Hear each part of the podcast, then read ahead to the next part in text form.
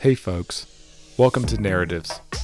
Narratives is a podcast exploring the ways in which the world is better than in the past, the ways it is worse, and the paths towards a better, more definite vision of the future.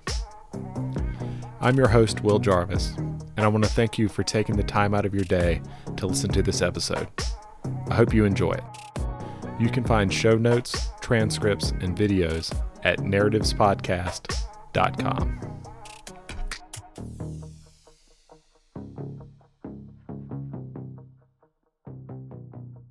Well, uh, Lars, how are you doing today? I'm doing good. Thanks for. Uh, ahead. Whoops. Thanks for hopping on, man. Um, so c- could you just go ahead and give a, a brief bio and some of the big things you're you're interested in? Yeah, so a brief bio. Uh, my name's Lars Doucet. I live in Texas, um, not in any of the big cities, just like in just the central Texas in some medium town.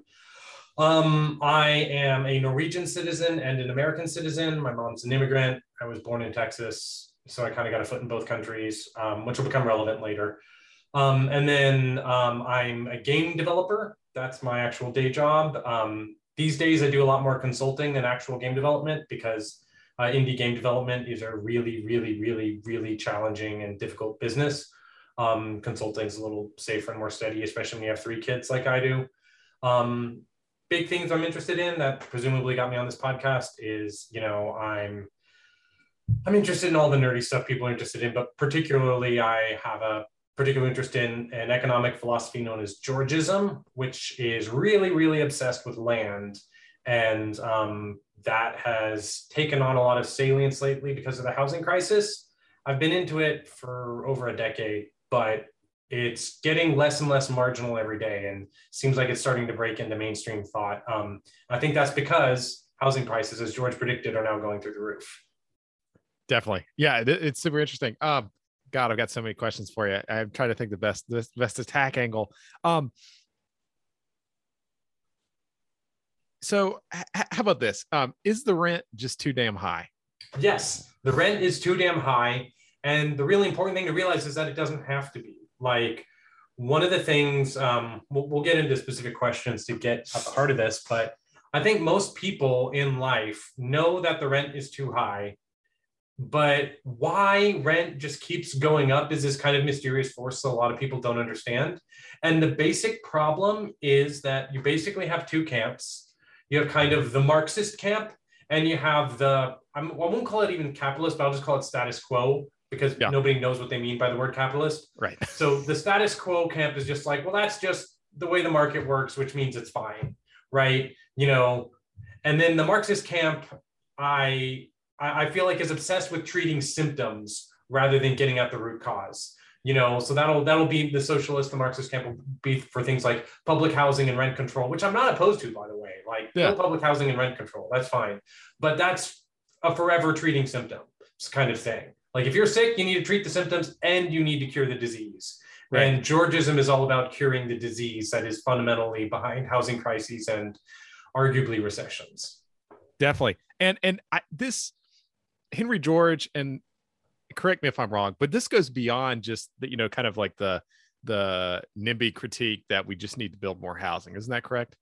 Yes. So, I mean, obviously, you will find a lot of Georgists in YIMBY town. You know, Right. YIMBY, for those in the audience who don't know what that means, NIMBY, N I M B Y, means not in my backyard. It's uh, activists who oppose housing and um, oppose basically building anything more in their block because they know that more housing will increase the supply, which will decrease their home values, right? Right. And uh, YIMBYs are the opposite of that. Yes, in my backyard, where people who push for more housing, whether that's public housing or just more market rate housing or any kind of housing. Right. Um, and so, yeah, Georgism goes a little bit beyond just standard YIMBYism.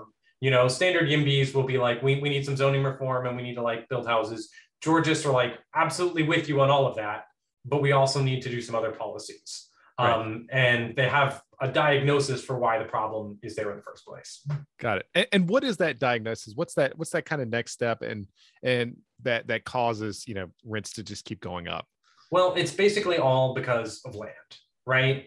And what do we mean by land? It seems really weird when you create an economic philosophy that's centered on land because in the modern day we've been taught that like we're, we're freed from the land. We're not peasants anymore. Like we're not an agricultural economy. Like why does why does land matter? I work from home. The internet, everything's digital. Nothing is real. Nothing's real. Right. Like why, why does why does land uh, like what are you even talking about? Who cares about large tracts of land in the 21st right. century? And the answer is is that it's kind of the secret force that's sort of behind everything. Um, and land has a couple of properties. First, you you can't make it anymore. Like you can't make any more of it. Like just the amount of land that's in the world is is what there is. Especially if you understand land as locations, right? Oh, right, and, right. and real estate agents give it away. Location, location, location. Right. It's that everything. Is, that that is everything, right? It's right there. And so if you do some studies, you'll notice that it's like when you're buying a house, you're not buying like like a, a fraction of the cost of the house is the house. The rest is the land. And it's also insane that houses appreciate in value. Like, think about it. What is a house? It is a built thing. Like anyone who's owned a house knows it's a freaking money pit, right? It wears, it wears, right? It's like a Yeah. car. It just breaks down. It just Yeah, it's a depreciating asset. Like, you know, why would that continue to go up and double or even triple in value depending on where you live? It's Yeah. because the land is going up in value. And the land goes up in value because you've got a scarce asset. And a scarce asset in a place with a growing population, supply and demand, what's going to happen? It's going to go through the roof. And um, and then we as a society need to decide on a sensible policy for how we're going to allocate our scarce assets. And right now, the way we allocate our scarce assets, all scarce assets that nobody made, by the way, it's Right. one thing to be like, you know, um, one thing about George is that he confuses people because he doesn't take like the hard left or the hard right like aspect. Like he's very much for like hard work is good and you should deserve to like make money from hard work and profit is okay. Making money from investments is okay.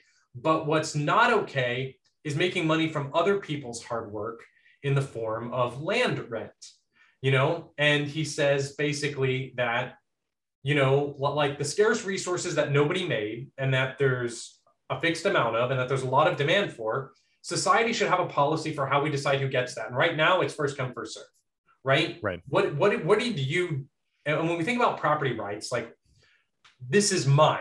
Like, why do you get to say that this is mine?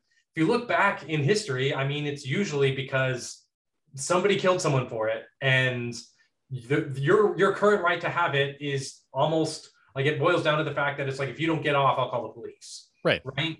And so it's okay to have property rights. I like property rights, but I think we should take a hard look at scarce things that nobody created. Like if you created it, okay, that's fine. You can say it's yours. right. But if you didn't create it and there's not enough and, and there's only a certain amount of it and everybody wants some of these things why should the first person to squat on it and just get there first like i mean indigenous rights is a separate topic and we need to be sensitive about that but just within the world of you know someone like like two people are swimming to a desert island right Yeah. they both fell off of a boat they're both swimming to the desert island one gets there 10 seconds before him and tells the other one to go drown i mean there's, there's no justice in that right? And that's kind of what we're dealing with here. And um, when you understand the scarce nature of land, then you need to come up with policies that account for that. The other thing about land is that land increases in value due to its location, right? Right. And that location goes up in value based off of the activity of others, right? Right. If I own an empty lot right next to Times Square, um, and it goes up in value, I'm not doing anything to make it go up in value. The activity of New York and everyone Right, in the someone York else. Right. And so, like me just having a little hot dog stand there, that's a very valuable hot dog stand. Right. But it's not that valuable if it's in Gerlach, Nevada. Right. But if someone goes and builds a mega city in Gerlach, Nevada, then all of a sudden my hot dog stand becomes valuable, even though I've not shared any anything with the community. Right. And this is that's kind of Georgism in a nutshell. We'll get into the weeds in a bit. Gotcha. And he and he George does make a distinction between like land improvements, right? And just Yes, absolutely. Absolutely. Gotcha. That's a core thing. Um, do, do you want to ask that next and go into that? yeah, sure. Yeah. Okay. So there's a real estate. Okay. So I have in my hand. Um, my my, my son brought this because he found it on the floor because we were looking at a monopoly set the other day. So real estate. Okay. So real estate is two things. There's the land, which is this little slip of paper here. Yeah. And there's the improvements on the land. Right. Right. Together we call that property, but they're two completely different things. Right.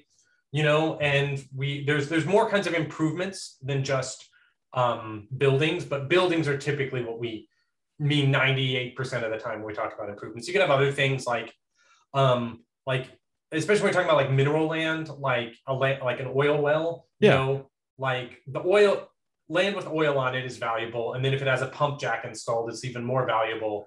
But most of the value is there because of the oil, right? Right.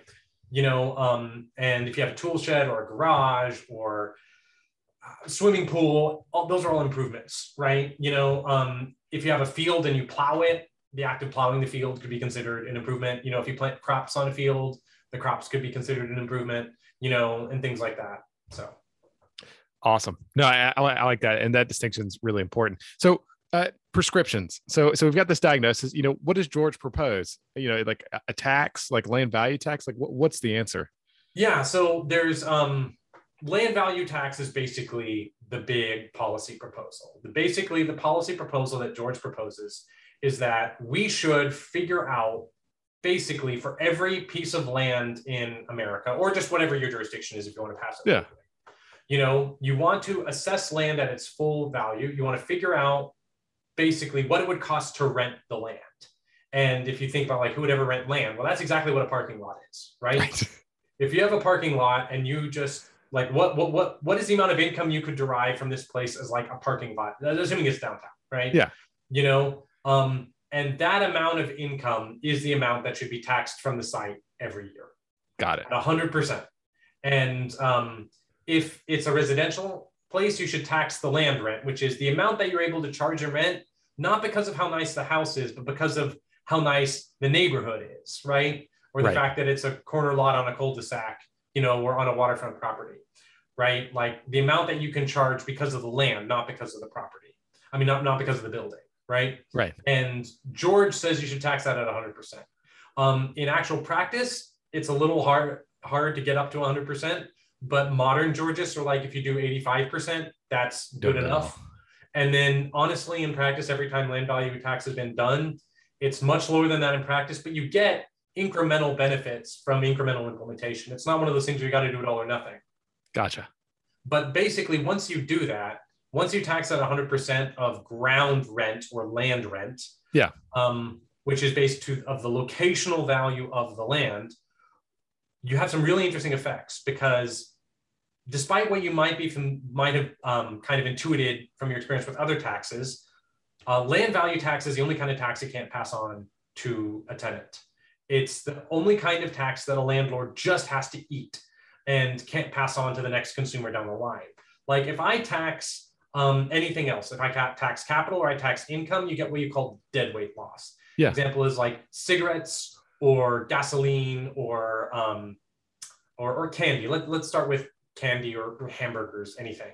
Yeah. Right. Um, if you tax, well, well, I'll use an example of oil. If you tax oil, out there somewhere, there is an oil well that is right at the margin of productivity, which means they're making a profit margin of one cent per barrel of oil or whatever, right? Yeah. Whatever is the minimum to Just barely. dollar, ten dollars, you know, whatever is the minimum to be worth it. And if you raise the tax by the amount equal to just what's putting them on the bubble, they're going to shut that well out of production. They'll probably keep the well, but they're going to stop pumping oil, right? And um, and they'll wait for the price to go up or the tax to go away, and then that decreases the supply, and decreased supply but fixed demand re- means increased prices. And wouldn't you know it, the price goes up by almost exactly the amount of the tax Right. right? You know, and um, so what happens if your supply curve is vertical, which means that no matter what you tax this, there will be exactly as much, Right. and that that only applies to land.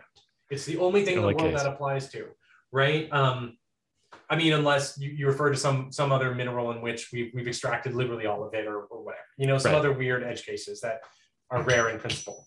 But Yeah. basically, whenever you have some asset that is 100% fixed in supply or close enough to it, um, the reason that you have deadweight loss, lost economic activity from taxing something, is because when you tax it, producers make less of it because some of it is no longer productive to Right. make. And there's no land factory that's making land every year. Right. So if you tax land, it's not like the land fairy's like, well, better, better, better make less. You know, we're planning on making a whole nother Earth next year, but we but we better wait until there's a policy change, right? You know, Right. we're, we're gonna make a couple new Manhattans, but Yeah. um, you know, we're, we're, just going to have to delay production a while. It's like, no, there's exactly as many San Franciscos and Manhattans and, and 1600 Pennsylvania avenues, 902 Lindos as there were before the tax, right. which means the landlord just has to eat it. Right. And yeah. that's maybe not so much fun for landlords, but what happens is it causes two things. One is it causes anyone who's holding land just for speculative purposes, which means yeah. I'm holding it because I know it'll go up in value. Right. right. Um, I am going to jump off that property like a hot potato because, like, maybe I was expecting to earn X percent a year in increased um, appreciation. Well, right. this tax is eating that up. So this is now it's a negative asset it. for me. Throw it on the market. Throwing it on the market increases the amount that is now for sale. Right. And because it's now on the market, that puts downward pressure on prices. And um, so now fewer people are bidding up land who don't intend to use it and more land is now on the market. And a third thing that happens is it now only becomes profitable to hold land if you're going to do something productive with it. Got it. Right. So, like, and all of this has the effect not of increasing the price, but lowering it. Um, generally speaking, there's some caveats because what it also does is that there tends to some, it can also cause a land boom to meet the effect. So it can, so what it'll, what it'll do sometimes is that all things being equal, it'll lower the prices. And there's been studies that show this, um, or at least it's fully capitalized in the price of the land. Gotcha. It'll often lead to more efficient development because um, no one's going to hold an empty lot and make it a parking lot for surface parking. Right by middle. Times Square because they know Times right, Square's right. yeah. Yeah, yeah. They're gonna they're gonna sell to someone who's gonna build a really valuable thing to do there, right? Right. And then um, it also leads to less sprawl because instead of going out in the suburbs to buy more marginal land because all of the land in the city center is too expensive. Yeah. People are going to build more densely in the city center. You're going to get more walkable, dense cities. You're going to get more housing, right? People are going to, it's going to be less efficient to build single family homes and more efficient to be, because another thing is that, remember, improvements and land, you know, there will be marginal land where it's it's only valuable to have like a small house on it. Right. But it's like if it's like primo land and you got to pay like a land tax on it, you got to build something really valuable there. So you're right. going to build a lot of housing, right? You're going to build a lot of houses for a lot of people.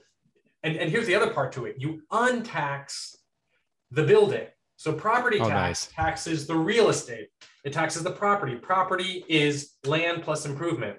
Land tax takes away the building tax takes away the improvement tax and leaves only the land tax. So it's like build as much as you want. You add an right. addition, we're not going to raise your taxes. Doesn't matter. You know, you add a second floor, you build as much as you want. You know, I mean, zoning is still an issue, and we need to get into that. But you build as much as you want, and we're not going to punish you for it. In fact, that's literally the only way to be profitable is to build something. And you know what is fair is people building something and investing and working hard and getting rewarded for that rather than extracting value out of other people who have worked hard and invested right. just because you hold leverage over them because you own a scarce resource and they don't because you got there two seconds before they did. Right. I love that. Yeah, I, I really like that. Has anyone, you know, tried land value taxes like on a big scale? Yes, a couple of places. So one thing I want to uh, back up and say real quick is that um, we, we didn't really introduce who Henry George was. Oh, right? Oh yes, sorry, should have done that. Yeah, yeah, and you can edit this together however you like. yeah. So so who's Henry George, right? So Henry George was a 19th century, um, we call him a political economist. That's what they called themselves back in the day. Um, and he was immensely popular. One thing that's really kind of forgotten today is that what we now call like, like around the turn of the ninth, ninth at the end of the 19th century and the beginning of the 20th, there was just a huge, just really huge civil unrest, right?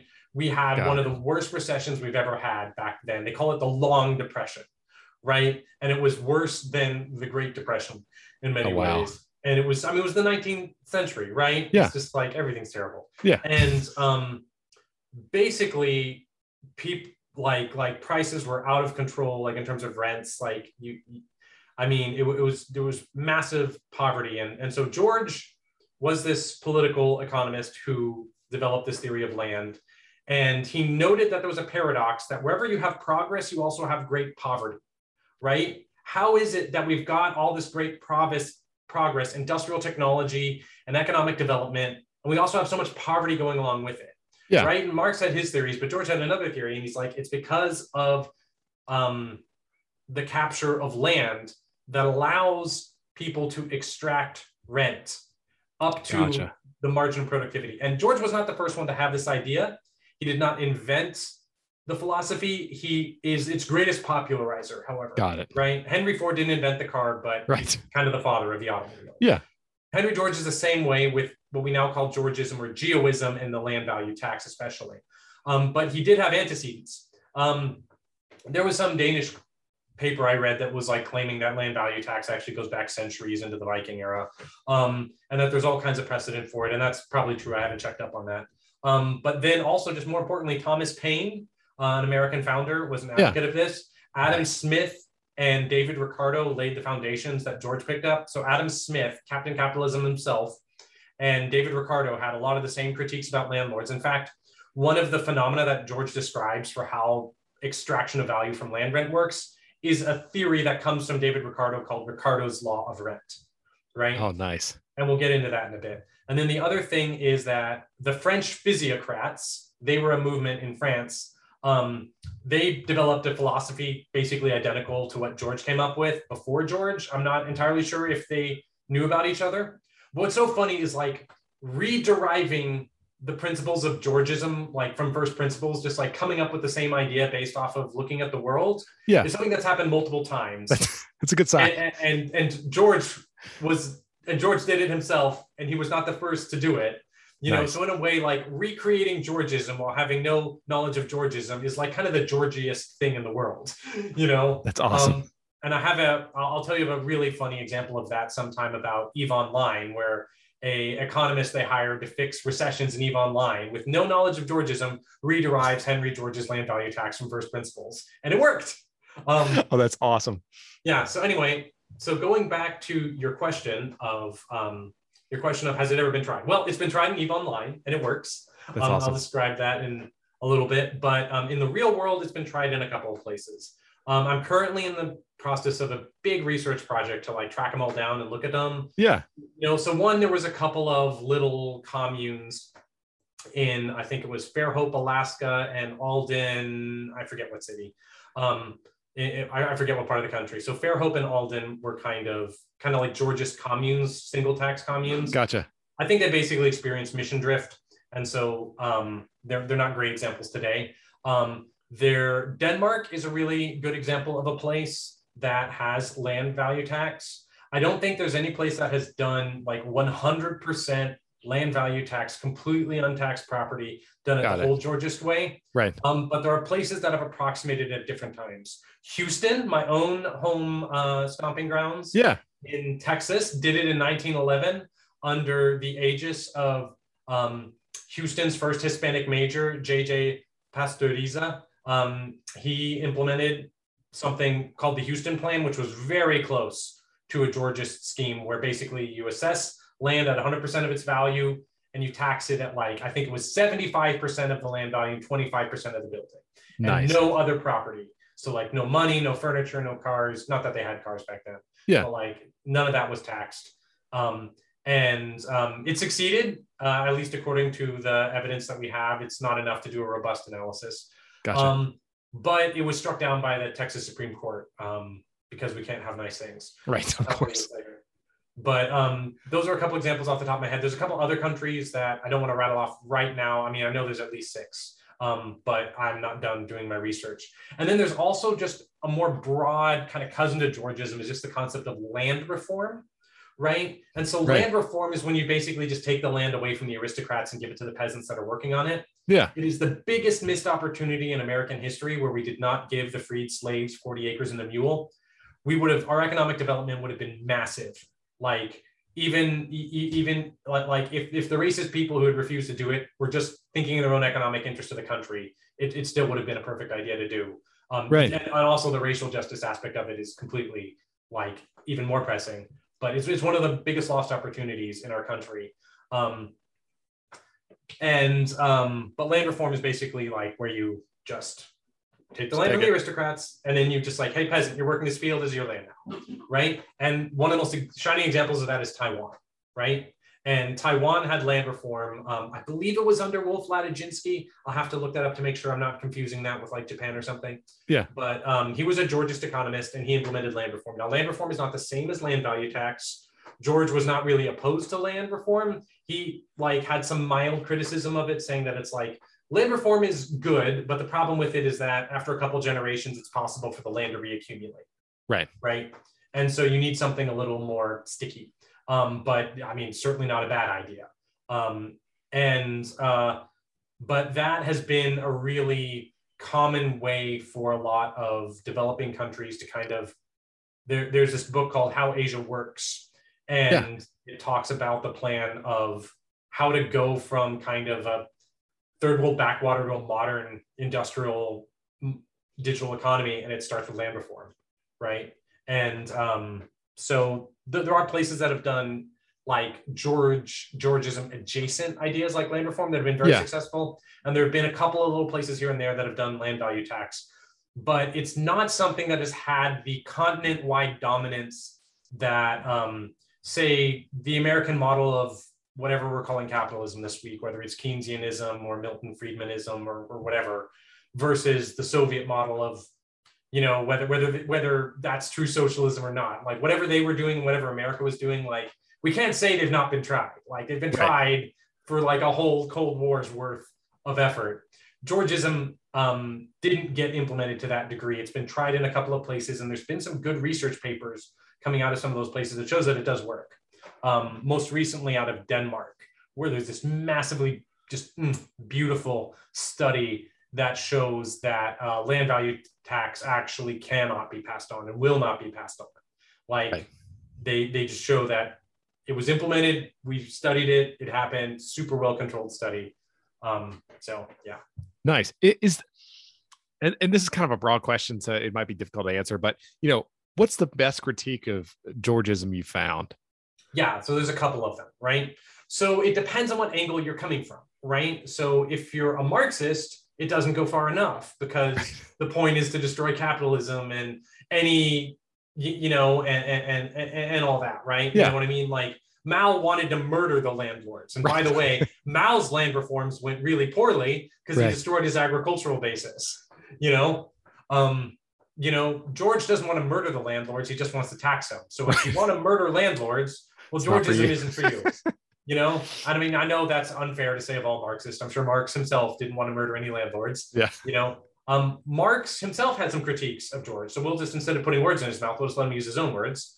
Marx didn't like Georgism because, um, because George had a two factor model of production.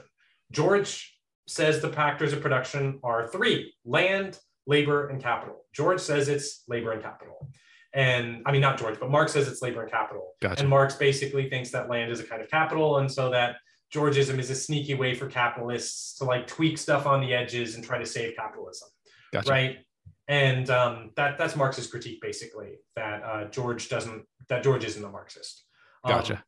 And then the, um, there's other critiques that come from, say, the right. And so on the right, I mean, it really depends on how hardcore you are. Like right. if all taxation, if all taxation is theft, literally all too. of it, then then then land value tax is a tax, so that's theft, right. so that's bad, yeah. right? And I've seen people who take that. I mean, and it comes down to and now my understanding comes from like so. My background is that I came from a very conservative family. I'm less conservative now, but I'm not like hyper anti-conservative like yeah. is popular on the internet, right? And um, I believe a lot of the values I grew up with, like hard work investment is good, saving is good, being thrifty is good. Yeah. Like, um, but I really, what really resonated with me with George was the notion of it's like I'm entitled to the the the the product of my labor. Yeah. I'm not entitled to the product of your labor. and George says that basically the current land scheme is a system where people who own the land can extract other people's labor, and that's unfair. Right. And um, if you don't agree with that and you agree that it's like, hey, I paid for the property fair and square, and now you're gonna screw me over. It's like I'm a homeowner and this is like my only investment.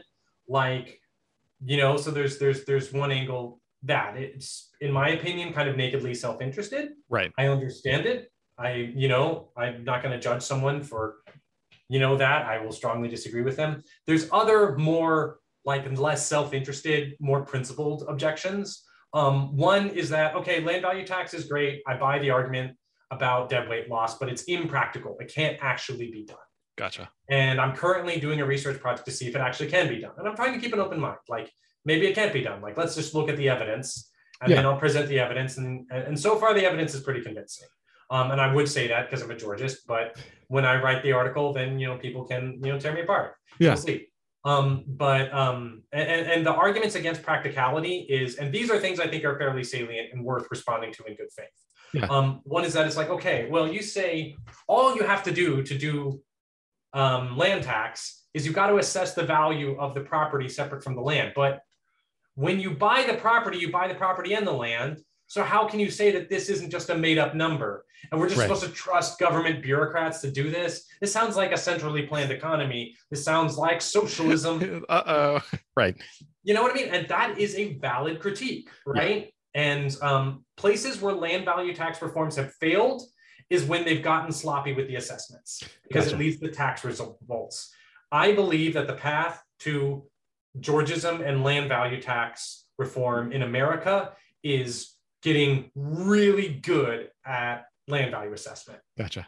And um, I'm actually taking a course on land value assessment right now from Ted Gwartney, who at, at the Henry George School, who yeah. is a um, pretty famous within the assessment world um, assessor who's worked for a bunch of places. He's implemented um, George's policies in a lot of places, and he talks about all his methods for assessing land. My neighbor actually is um, a land appraiser, and I can talk about the difference between assessment and appraisal because yeah. different. Um, and I've been getting some tips from him and learning how they do things. And it actually, in practice, assessors and appraisers actually value land and property separately all the time. My tax bill has two separate numbers. Now, making sure they're accurate requires, you know, some training and some best practices. But if anything, it's easier now than it was 100 years ago in Pastoriza's right. time.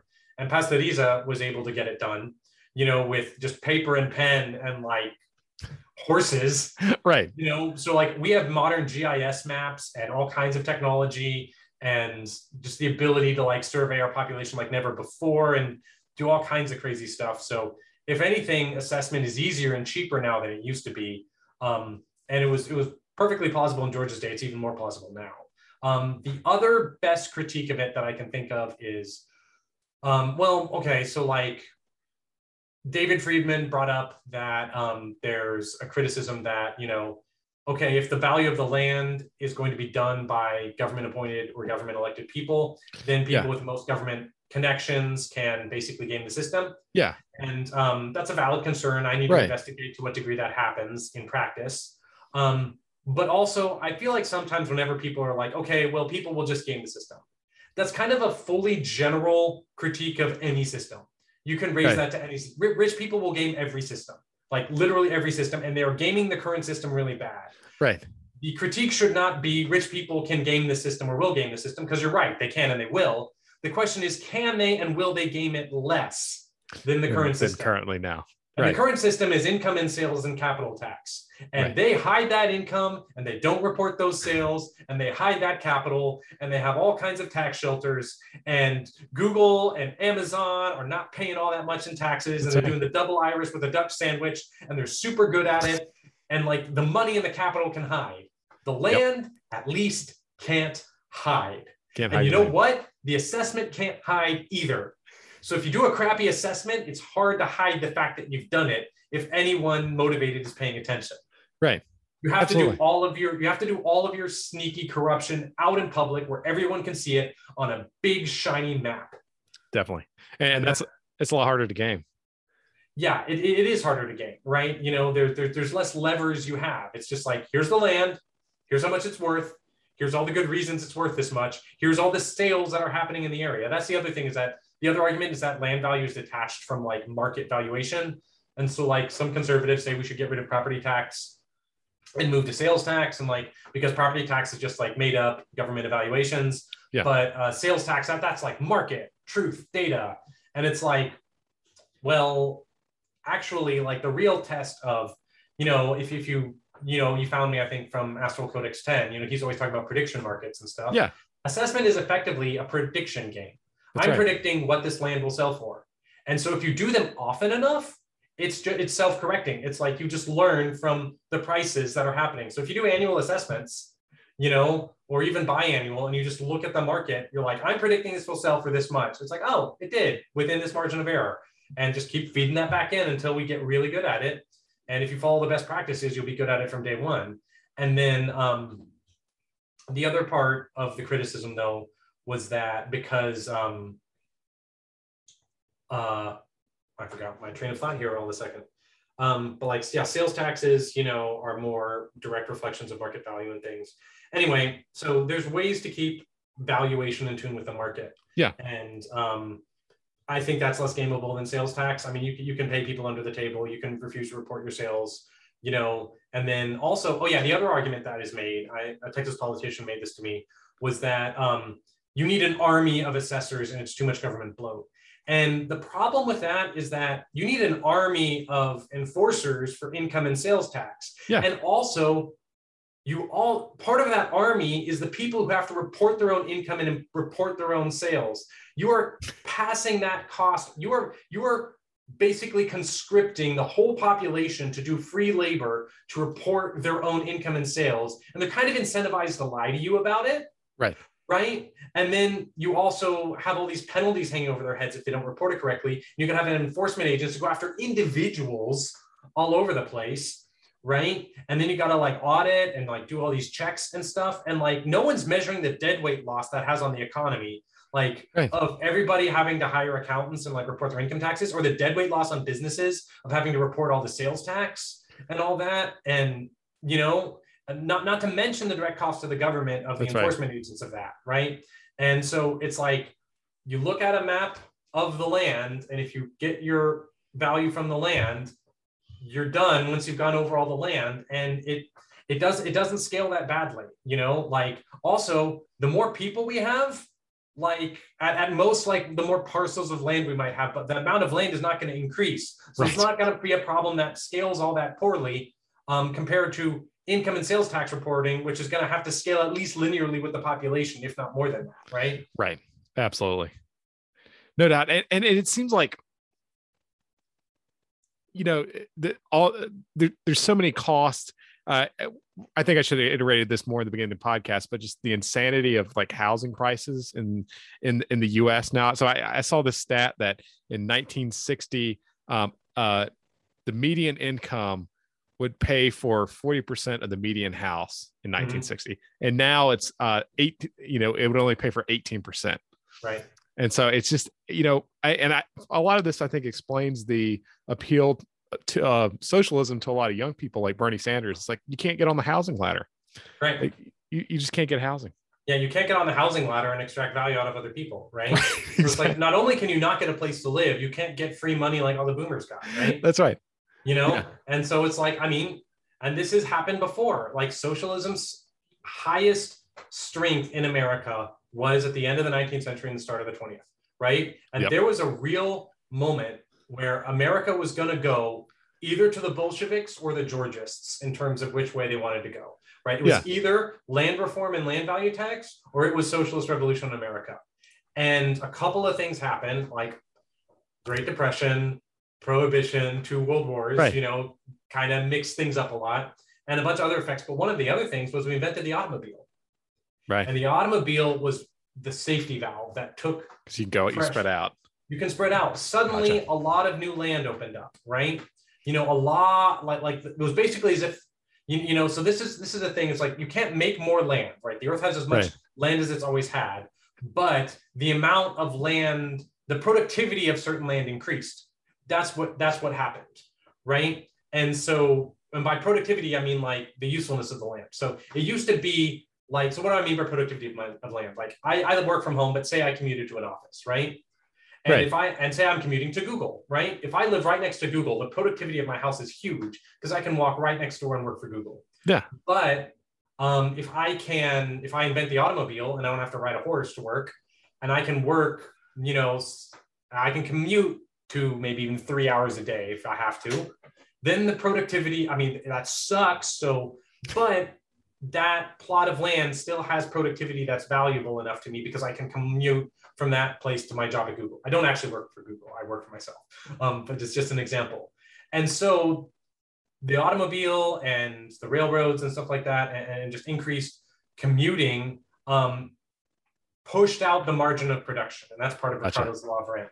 And that put a huge damper on housing prices and basically bought us a century until gotcha. now when like and it came with a bunch of other costs externalized costs like pollution like yeah. deaths on the highway the fact that roads that the cars suck and everything's terrible you know and we don't have walkable cities anymore right. and houston has tons of sprawl yeah. you know and that sprawl is planned by the way that sprawl is not unintentional it's intentional you know um and it happens in every other city too you know that um that was that was our safety valve out of either a socialist revolution or a georgist revolution and it allowed us to go through the status quo that we have today. And then um, all the free land that we took from the Indians, you know, we parceled that out into the American dream for certain categories of, of, of Americans, you know, which was, uh, you know, not Black people, not poor people, you know, right. certainly not Indians, right?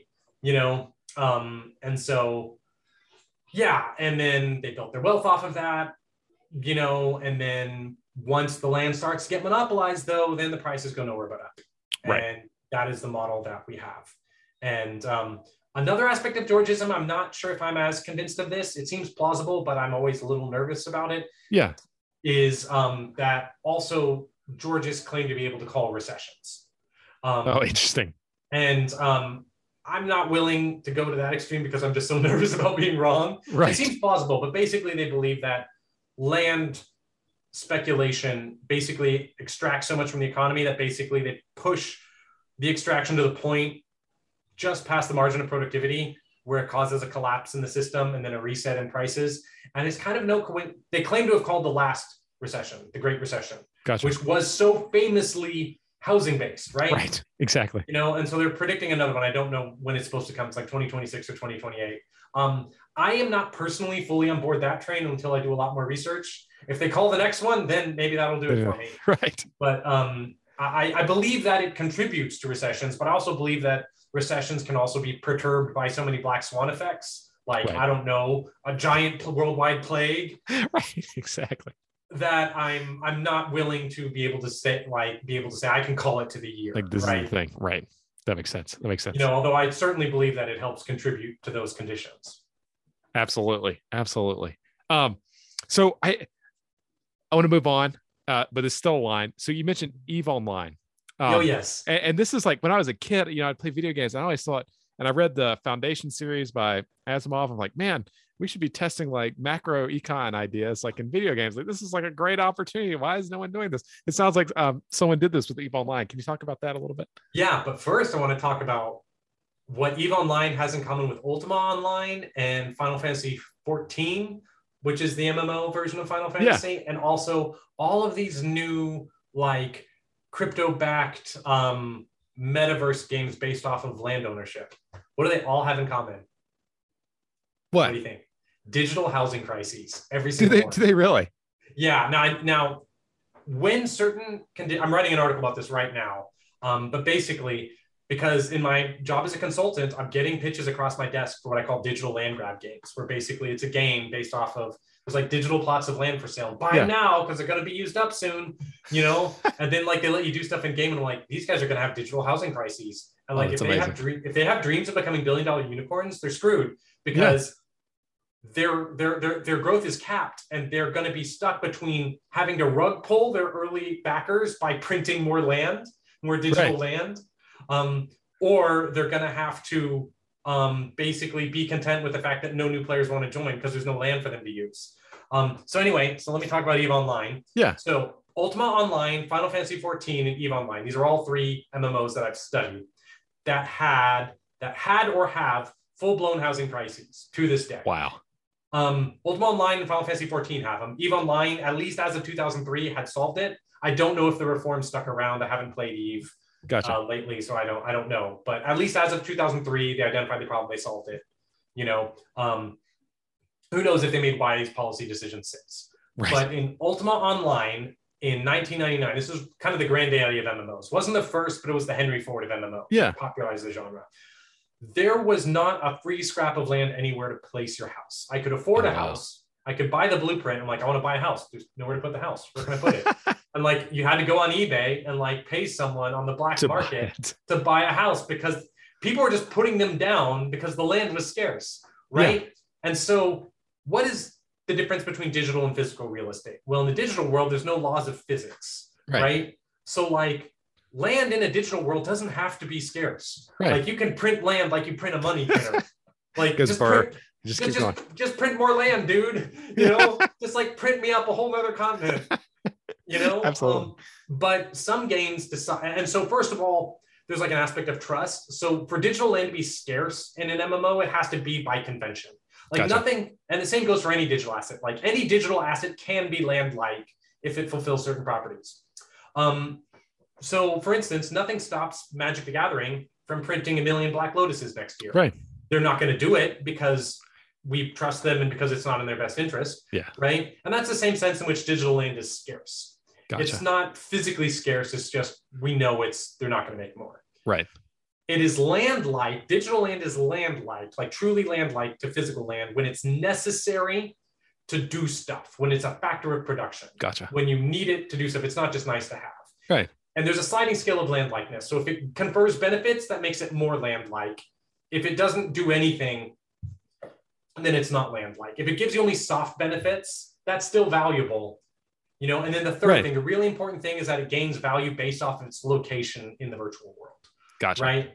You know, and so like I mentioned Gerlach, Nevada earlier. Gerlach, Nevada is the place that I believe, as of whenever I Googled it, the cheapest land in America. You can get an acre of land in Gerlach, Nevada for $237. It's in the middle Oh my of the God. desert. it's in the middle of the desert and nobody wants it, right? you just get it. Yeah, $237. Buy it while it's hot because it'll it'll be hot for a long time because it's scorching there. Yeah. It's the middle of the desert. Um, land in San Francisco, 2,400 square feet of empty lot in San Yeah. Francisco will cost you a cool two million. Oh my god. Right. You know? So don't Yep. tell me that it's not location, location, location. yeah, it's all So in the digital world, when you have land that follows three principles, that it is is genuinely scarce or close enough to it, you need it to do stuff or it confers a bunch of benefits and it increases in value and desirability and it's based on its proximity to either population centers or areas of economic activity or other valuable things, then I say it's land-like. And whenever you have a game that has digital land that is land-like, you have a digital housing crisis inevitably. And that, that's held up so far in the three big examples that I've really looked into. Um, but I would predict that it would happen in other places like that. And the solution, if your digital land works like that, you have two options. One is to be like, I'm in a video game. I don't gotta follow the rules Right. of the physical world. Land, print, or go burn. Goes- you know? yeah. It's like you get a land and you get a land and you get a land. Everybody gets land. Right. You know, it's like digital land reform, Yeah. you know, just digital land inflation. Just do it. you know, um, you can do that. Now, that is not guaranteed to work because it depends because, because the locational aspect of land matters, right? Right. So if you're just printing more Gerlach Nevadas and people still want digital San Franciscos, you know, that might be somewhat out of your control because um, what makes a San Francisco a San Francisco is everyone wants to be there Right. right? So it, it kind of depends on like how your digital world is formed. But generally speaking, like printing more land is an option. The other option is to make land like ne- less necessary. You know, Gotcha. like less benefits occur to land. I call this digital land dilution, and it's what I predict that all the land grab games are going to do to get to Gotcha. try and fudge out of their housing crisis. They're going to keep the amount of land the same, and then they're just going to slowly nerf it and not really tell you Right. to make it so that the newbies can actually play the game, even though they're not landowners, right? So that they Right. don't have to choose between pissing off the aristocrats or you know pissing off the peasants. Right. The landed aristocracy. Yeah, yeah, seriously, landed aristocracy. Yeah, no doubt. Prop 13 established the landed aristocracy in California. Like it totally did. It's the most un-American thing in the world. America was founded on not having aristocracy. Well, I mean, and then we had a bunch of plantation slave owners who were landed aristocracy. So we were founded on it. But it's contrary to what it should have been founded on. That's right. Anyway, uh, I, well, and and Lars, I, I I know we're scheduled for an hour. I, what's your timing like? Because I, I I'll, let's go for it. Let's do it. Okay, awesome. Uh, can you talk about prop what prop thirteen is, just for the audience? Yeah, yeah. So Prop 13. I'm going to answer your Eve Online question. Yeah, um, absolutely. too. But Prop 13 is a uh, referendum that passed in California, like back in I think the 70s, that basically that basically grandfathers in property assessments. So Gotcha. basically, your assessment doesn't rise Oh, that's bad. Um, uh, if you owned a house before it was passed. And like it can actually be transferred, like that kind of privilege Oh can be transferred. So it really is landed aristocracy that you can you can just give your noble title to you know your allodial heir, right? Oh my god. and so it's created this just i mean it's just straight up aristocratic Yeah. you know it's, it's just like these people are better than you because of be, because we say just- so Yeah.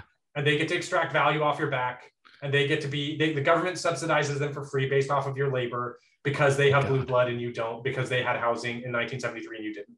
Right. and um, it is the worst most regressive property law in the country.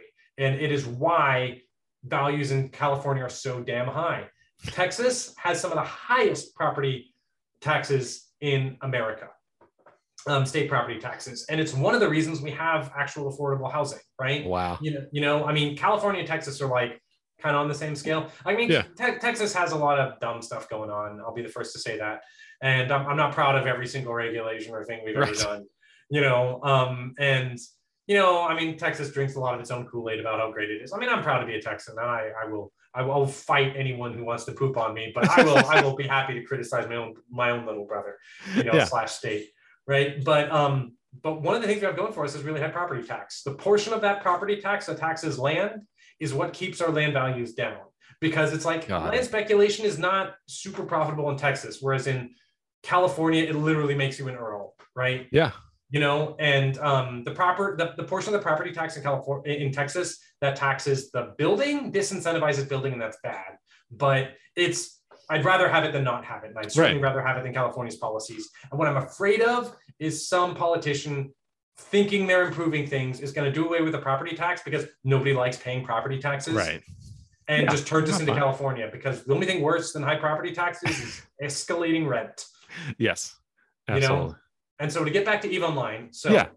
Ultima Online had a housing crisis. It's still going. I Googled it because I was Oh, like, I remembered it from 1999. Ultima Yeah. Online's still around. And I Googled it. It's like, let me learn about this historical housing crisis that I remember. Let me find details. Yeah. First thing that comes up is like a forum post from 2018. And a guy is saying, um, here's some tips for how to solve the current housing crisis. and it's like, presumably it's still ongoing. And you know what his proposed tip was? His proposed tip was to make buildings bigger on the inside than the outside, like Doctor Who TARDIS style. like, dude, dude, did you just propose Oh, the non-Euclidean equivalent of upzoning for density? I love it. that is awesome. Which, for those who don't know, upzoning for density is a very common YIMBY proposal. That's like we need to have more dense building Yeah. uh, codes. So, like instead of single family housing, we need to be able to build like you know, like duplexes and triplexes, so Right. we can fit more people. Like make better use of the land, right? Yeah. You know, and because it's expensive, so like that'll bring down prices and increase supply and blah blah. So Yeah. anyway, it's like, I mean, it, there's problems with that idea, but in, in Ultima Online, right? You Right. know, basically make your castle, make your little shack a bag of holding the size of a castle right. but um so the housing crisis was still ongoing i looked into final fantasy 14 and there i got this guy to like just tell me he final fantasy 14 veteran tell me all about it like Yeah. housing there is like they do print land in final fantasy 14 they don't in ultima online or at least not Ah, very gotcha. often final fantasy 14 land is all shoved off into housing districts which are kind of like hyperdimensional suburbs I gotcha. so, like you got to warp to them from a city to go there. So they, they kind of like exist over there. And they do that so that whatever problems are happening with housing don't like infect the game world. Right. But the problem is you've got, I mean, I could almost like pick up this. Uh, let me see if I can find the picture of um, the land speculators my buddy was showing me. Okay. Let me let me get this full screen. Yeah, absolutely. Open, open image in new tab. Uh, view full screen. I don't know how to do anything on the computer. Okay, let me share screen if I can. Can I do that? Yeah, definitely. Okay. So can you see this? Let's see. There it is. Yeah. Yeah. Okay. So you see this right here. It says placard, right? Yeah. So this here is an empty lot in a housing district in Final Fantasy 14. This is a person who owns a house. All these people are sitting here. Probably they're all uh, macro bots. They are clicking on that placard oh because God. They are sitting there waiting for that placard to go on sale. that that land lot to go on sale. And when it goes on sale, it go it's got a randomized timer that determines when the land goes up for sale. Oh my god. And they're going to sit on it and they're going to sell that land on the black market and hold it out of use for the highest bidder. Oh or they're wow. to they're going to put like a, just a cheap house on it, right? yeah. You know. So anyway. So oh, that that's is- awesome. Oh, I have another one that's really good too. Um, the other thing is That is a great image. yeah. So so anyway, so um, F11. How do I do? How do I computer? I do not know how to computer. But anyway, um, the other one I want to show you is I want to show you his house. Um, he has a waterfront property with fireworks display. that's awesome. which is okay so let's see uh yeah so where's the view from from joe's house okay here's the view from joe's house open image a new tab hide my email share screen okay so all right final fantasy 14 right okay can you see this Yeah. Okay, so um, some of my my my boy Joe here, um, he owns a house on a waterfront property in a housing property, and it's got a fireworks display. If you will open a real estate textbook or an Econ 101 textbook, a firework display is a textbook example of a public good, Right. right? Public goods have the tendency to have whatever investment the government makes in them um, be absorbed in the land values of the nearby properties. and the fireworks Ah. display is a textbook example because it's non-rival and non-excludable. You consuming it doesn't prevent someone else from excluding it, and you can't prevent anyone from consuming it. So if you put a fireworks display in that everybody likes, it makes all the land values go up. Oh, that's Um, awesome. And then it's a waterfront property. And we all know from real estate, location, location, location, everyone wants to live near the water. Not only because it's pretty, but because you can fish in it. So even if you don't want to fish in it, someone else might. So it increases Yeah. the value of that property. So anyway, um, I'm gonna stop screen sharing there. So anyway, so Final Fantasy 14 has a housing crisis. Um, and so they do print more land occasionally in the hyperdimensional suburbs. Um, but because there's no cost to holding land, there's Yeah. no property tax, there's no land tax, people just speculate on it and sell the houses on eBay. And they go for more and more and more as the population increases, which is exactly what George predicted. And all of the stuff we know from real estate and theory plays out. Like right down to the, I, I couldn't, I was shocked. Uh, I- when he showed me the picture, I was just blown away. It's like, this is so textbook. Yeah. Waterfront property with a fireworks display. That's awesome.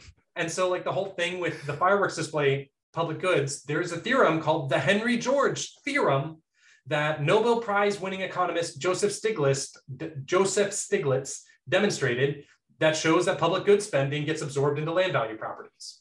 Nice. You know, and this is just like That's it's- all. That's a perfect image. It, it works out in the digital world by people who are not trying to say anything about Georgism or land or anything. They just stumbled across it by just they they basically created a simulation of these things happening in the digital world. So Eve Online, that's the buildup. Eve Online had land-like assets, and those assets were Yeah. factories.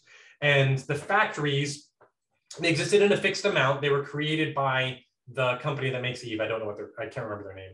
Um, Yeah. And um, they they provided them and they sold them to players and players would buy them and you had to use them if you wanted to buy build ships if you wanted to Ah. manufacture ships at least in 2003 when the game launched i don't know what it is now you needed to hold a factory to build ships Gotcha. and so what happened people bought the factories and then held them out of use and tried to sell them on ebay for 300 to 900 dollars or 600 dollars or whatever right and you had no way to even know if they actually owned the factory they were Right. just they had a listing on ebay it was all shady and stuff right Yeah. And um, Raman Chakrazade, like he has this famous Gamasutra post pasted in 2013 detailing what he did in 2003. So he bought the game the day it started. Like the servers had already gone online in Europe. So Yeah. like almost all the factories had already been bought. He immediately raced out to like the furthest like rim worlds or Yeah. whatever, like out out in the edge where like people didn't care as much and bought the factories there before it was too late. and then he made a ton of money. And he's like, okay, yeah, my theory is confirmed. Um, basically, awesome. the problem is that there's not a holding cost to this asset. And because Right. it's scarce, people are going to speculate and scalp. So you need to impose. And so he writes a white paper and he sends it to the CEO of uh, Eve and says, um, here's how to solve this problem. Yeah. And um, you need to uh, add a use it or lose it fee to holding factories, which is going to disincentivize speculation because there's no longer a guaranteed rate of return and you'll probably lose money unless you're building just an F ton of ships, Nice. which is what we want, you know? Yeah. And so he did that and they did that and then everything was fixed. And then exactly what he predicted happened. Speculators jumped off of the factories, they put them up on the market, the price went down. People only bought them if they planned to use them, and then the economy started chugging again. Nice. And so he solved a recession, a manufacturing recession caused by the factories. Now, if factories could be built by just anyone, then you wouldn't have had that problem because the factories wouldn't be land-like. But they were a necessary factor in production, and they were strictly limited in supply, which made them land-like. And um, what's so funny is that Raman then goes on to basically brag about how this helped him predict the 23rd, the 20, 2008 housing crisis. And he Ah. basically makes the Georgist argument for predicting housing crisis based off of land speculation. And so I just, I just, it, it, and then I'm in the comments, and I'm like, um, of his Gamasutra article in 2013, I'm like, um, Raman, if I, I don't know if I'm pronouncing his name right, Ramin, Ramin, Yeah. um, Mr. Shokrizade, am I understand you right that you basically just implemented Henry George's land value tax? And he's like, what's that? That's And, awesome. and that's just to his credit, right? He re, Yeah. re and he goes and looks it up. He's like, uh, yeah, I just looked it up. Yeah, yeah, sounds about right. Oh my god. That's awesome. Yeah, so he independently rederived it from first principles because it was the natural and correct solution to the problem he observed, which is not the first time that's been done. I mean, George himself was not the first one to do that. He just Yeah. kind of gets more credit because he just started this massively popular movement. It's a big movement. That, that's so cool. And and it all those are, are such great natural experiments, you know, Yes. like, which I think is uh really telling at the end of the day. Yeah. Um, Do you um do you think Georgism you, you coming to Georgism, does that have anything to do with having this background, you know, from, you know, you you you ex- experienced the Nordic model, right? And then you're a Texan as well. right. like so you're kind of in between these two worlds and you can see and, and georgism in some sense is kind of like the synthesis right So you could some say way to think about some way I to mean- think about it like that You, you could say that it, it doesn't actually come from there exactly because like my dad is like a hardcore American Texan Republican, right? You know what gotcha I mean? yeah And my mom is kind of like, I mean, she doesn't have any strong opinions, right? You know, Yeah. she's a super sweet lady, but she's not super interested in like Yeah. policy, right? You know, um, and so I mean, I mostly just kind of got my dad's views, you know, growing Gotcha. up. And I did have an undergraduate degree in um, architecture, right? nice which kind of prepared me for urbanism and, and stuff Yeah. like that. Um, but the person who was most influential to me was actually my priest. You see, I'm Eastern Orthodox, and I Ah. converted in college. I'm an Eastern Orthodox Christian. You know, that's what this deal is. Um, and um, my priest was super into Georgism, and also um, actually a cousin movement called distributism, which goes back to like G.K. Chesterton and those kind of folks. And, Gotcha. and, and it's Georgism is kind of a plank of it. Like Georgism is so narrow. Like Georgism is like you can just mix it up like cherry coke. You can be geo-libertarian, you can be geo-liberal, you can be geo-conservative. gotcha You know, you can be geo-monarchist if you feel like you must. You know, yeah you know and so um, he introduced me to it and then also there was this um, writer called um, john medaille who came and gave a presentation to our school and he wrote a book called toward a truly free market and it has just like like it's half about georgism and other things Gotcha. like that and that was that really kind of clued me into it and um, once i read it it was just like i mean it's one of those dangerous philosophies that's extremely convincing so it's like start reading it, it's just like, yup. you know? it's the answer yeah Yeah. And it was really interesting because it helped me get away around a lot of dilemmas. Because like growing up, like with a lot of conservative values, like I really felt um, eh, eh, you know, um, like I was attached strongly to them, but I also like had this like dissonance that it's like a lot of it kind of felt unfair. But then everything has been divided so much between like socialism, capitalism, the only two ways, right the only teams, America, USSR, fight, you know? And it's like that has so dominated the discourse and it's all about whose team you're on. yeah And so it's like, well, I know I'm not a commie, so I guess I'm a super capitalist, right? Yeah. You know, and um, being Orthodox was really interesting because it's like that also was, you know, and I'd also been taught that there's only Protestants and Catholics right and atheists, you know, that's you it know, and, and that, that those are your those are your three choices, right? Yes. And so like when I became Orthodox, it was kind of interesting because that itself was like kind of like, whoa, I didn't even know that like like you read about like, okay, so there's the Catholic Church and there's the Great Schism. Don't pay attention. Who cares about whatever Reformation on to European history, you know? Yeah. And so um I I just like my my world kind of broadened, but like my priest is the one, um, Father Cassian Sibley is the one who really influenced me to become a Georgist. And really, honestly, if I can say so, it's like, it's a way to like understand economic, what like bring Christianity and economics together for me personally. You don't have to be a Christian to be a Georgist. George, um, I believe he did believe in God. I don't know if he would describe him as a Trinitarian Christian or anything like that. Um, he, he, he never went to church from my understanding either. So he wasn't like, he, he was religious in a very particular and common 19th century American way, which is, Yeah. you know, religion's important, but I won't go. Right. Um, you know, uh, a lot like my father in that regard. Um, and what's what's interesting to me was that it's like, for me, like my foundational ideologies, like I had to pick, like, okay, so like, what what is my identity? Am I Republican? Am I Christian? Am I conservative? Like, what's important? I realized, okay, I'm a Christian. That's the one thing I'm not going to give up. I can throw away anything else.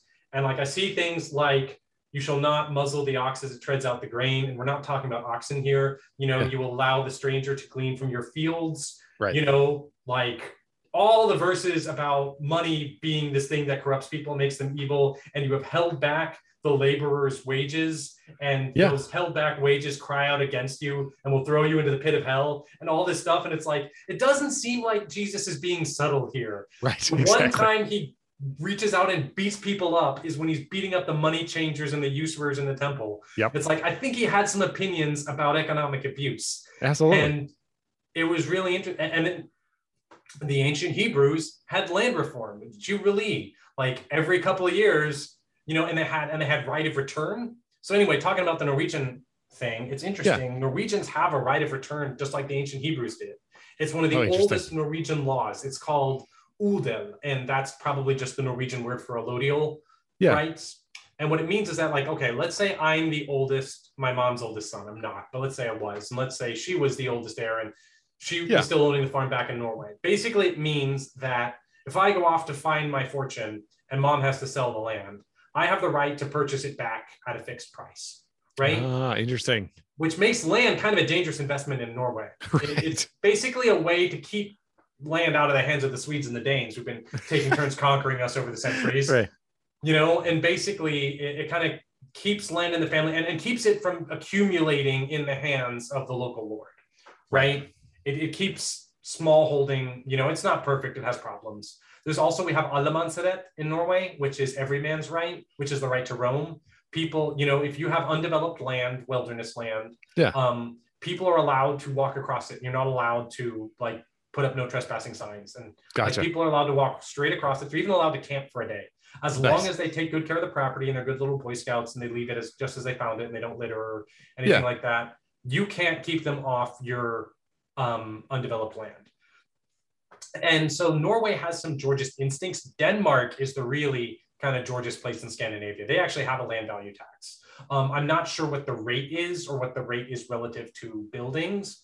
And I have a beautiful study that came out in 2017. There's been a whole series of studies going back to the 60s about does land value tax actually work and, and like Yeah. testing is it really capitalized into the price of the land like does it really just make the landowner just have to eat it and not be able to pass it on Right. and there's a couple of tests that have come out and they've been you know varying degrees of strength and you have to do all these like controls and like squint at the numbers and be like it's probably right but you know someone's Right. like well i'm not so sure because you had to do this and that and that's part of the problem we call the endogeneity problem which is um, there's something that's endogenous to the system and exogenous seventh grade science fair independent dependent variable so like ice cream sales in the summer right Right. you Exactly. know it's it's because it's hot that you have more ice cream sales right Exactly. you know and that's an endogenous part of the system right so so like the question is if you're trying to test land value tax how do you know that you imposing the tax caused whatever effect you see rather than what caused you to impose the land value tax right Right. like when you're measuring policy, people do policy for reasons embedded in the system. And, and the example I'm using in my article is say I'm Emperor Lars of the planet Lars, right? Sovereign of the Lartians, right? And so one day I go to get off my gilded throne and I go to the giant gilded ruby encrusted lever that sets the prime interest rate. And I pull it and I change it from 1.2% to 0.8%. And the, all these effects happen in the economy. Yeah. And researchers with PhDs are like, ooh, ooh, ooh, natural experiment. Let's see what happened. And it's like, well, when you re- re- when when the Larsen prime interest rate goes from 1.2% to 0.8%, this happens. But why didn't Berlars do that? I mean, yeah. maybe it's because um, the economy is really bad. Or yeah. maybe it's because there's a bunch of protesters at my door. Maybe I want to distract everyone from the losing war we're having with the Earthlings, right? right? You know, and maybe those are the things that cause, in whole or in part, the effects you think are attributed to the interest rate, right? Those are endogenous effects. Exogenous effects is when a giant hyperspace beast just shows up and eats every single manual gear shift car on the entire planet Mars and then disappears. That came from outside of the system and then it caused an effect. And whatever happened afterwards is because of that thing. You know, we call those acts of God, right? Right. love to see it. They come very rarely and they rarely do exactly the thing you want. In Denmark in 2017, we had a hyperspace land value tax imposition. We're as close to it as we can get. And what happened was the municipal government, for extremely boring reasons, was like, um, we got all these counties in Denmark. Let's just redraw the boundaries to something more convenient. Shove yeah. these counties together, move this county here, like just just just change the boundaries. Some of them get joined together, some of them get split up. You know, yeah. we're just doing that for boring reasons that have nothing to do with tax policy. Right. All of Denmark has a uniform property tax assessment. So property tax assessment across the board is the same, but land value tax versus building value tax is different per jurisdiction. And you just shuffle the oh. jurisdictions. Oh, wow. So you have an N of like 250. Oh, that's awesome. And you did it for reasons completely unrelated to policy, just for boring, like shuffle all the boundaries. Yeah. So it wasn't just like we implemented land value tax in Houston for two years before the Supreme Court struck it down. Yeah. And we have nothing to control against. It's um, we just shifted like like we basically just mind controlled every jurisdiction in Denmark effectively and just told them to raise their land and property values by random amounts so that we could awesome. do like regression analysis and all the kind of econometrics I don't understand and just like see what happened and see like what small changes versus large changes and like you know and you don't even have much to control for because it's just perfectly like as it's not nothing's perfect but it's as close to an exogenous shock as right. you can get and then um, it's one of the strongest papers I've seen. There's a bunch of weaker papers like that all show basically the same thing, but they basically you have to take their word that they're controlling for it correctly. Right. You know, and so um, so Denmark is kind of cool in that regard. Hey folks, there's a brief break here where we lost power while recording. We recorded the second half about a week later, and Lars had a cold, so his voice is a bit deeper, and we moved on to another topic to start the second half. Thanks uh, Norway's history as an oil empire um, and how it kind of resisted the resource curse. Oh, yes, yes. So Norway's interesting. Now, I am not an expert on Norwegian history. I've just read more about it than most, right? You know, the fact that I'm a Norwegian citizen is just what's gotten me interested in it, right? There's there's there's plenty of like non-Norwegians who know more about Norway than me, and plenty of Norwegians too do too. So with that prefaced, so Norway is one of the few countries that's avoided what we call the resource curse. And the resource curse is typically associated with Middle Eastern countries, but you see it elsewhere too. Um, uh, Venezuela is a good example, both when it was, you know, right wing and in its current left wing iteration, you know, um, and then Saudi Arabia and Iraq and um, other places like that, just historically, with or without America's intervention, you know. Um, the, the you, you, can say America's intervention has made it worse, and I, I would agree. Um, but generally speaking, the resource curse is you're a country that is blessed with natural resources, like just tons of natural resources.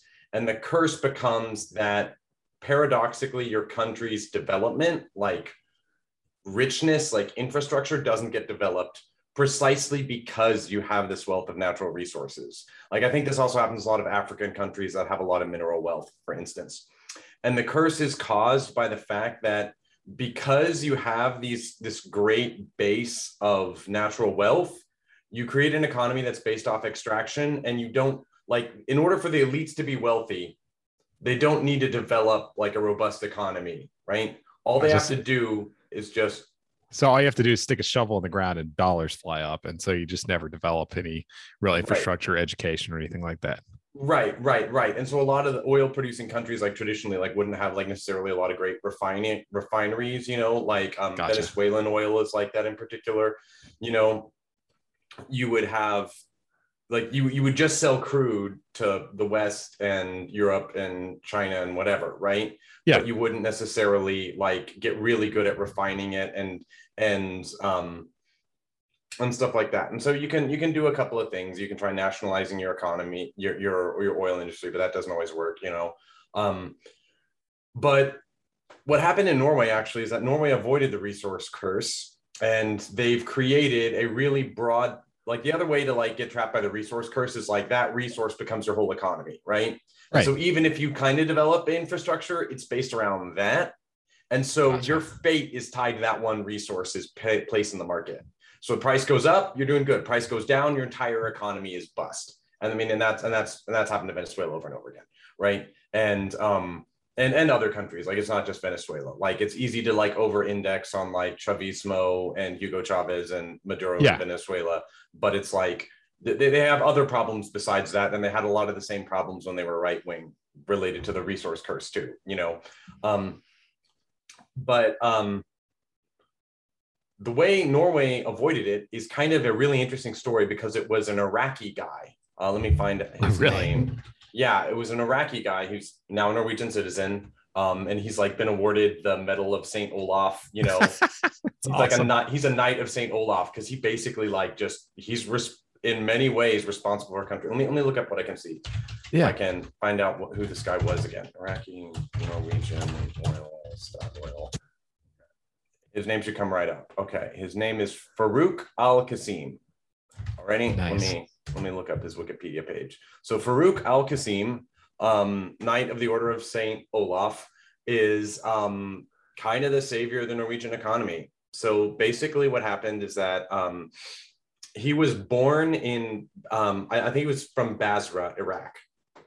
And he was educated you know he studied in england um, you know petroleum geology according to wikipedia. And i believe he married a norwegian woman and his son had some rare medical problem I, I can't remember what it was exactly and the only place that he could get treatment for that was in norway so they went back to Norway, and while I was there, you know, presumably started, you know, working and stuff.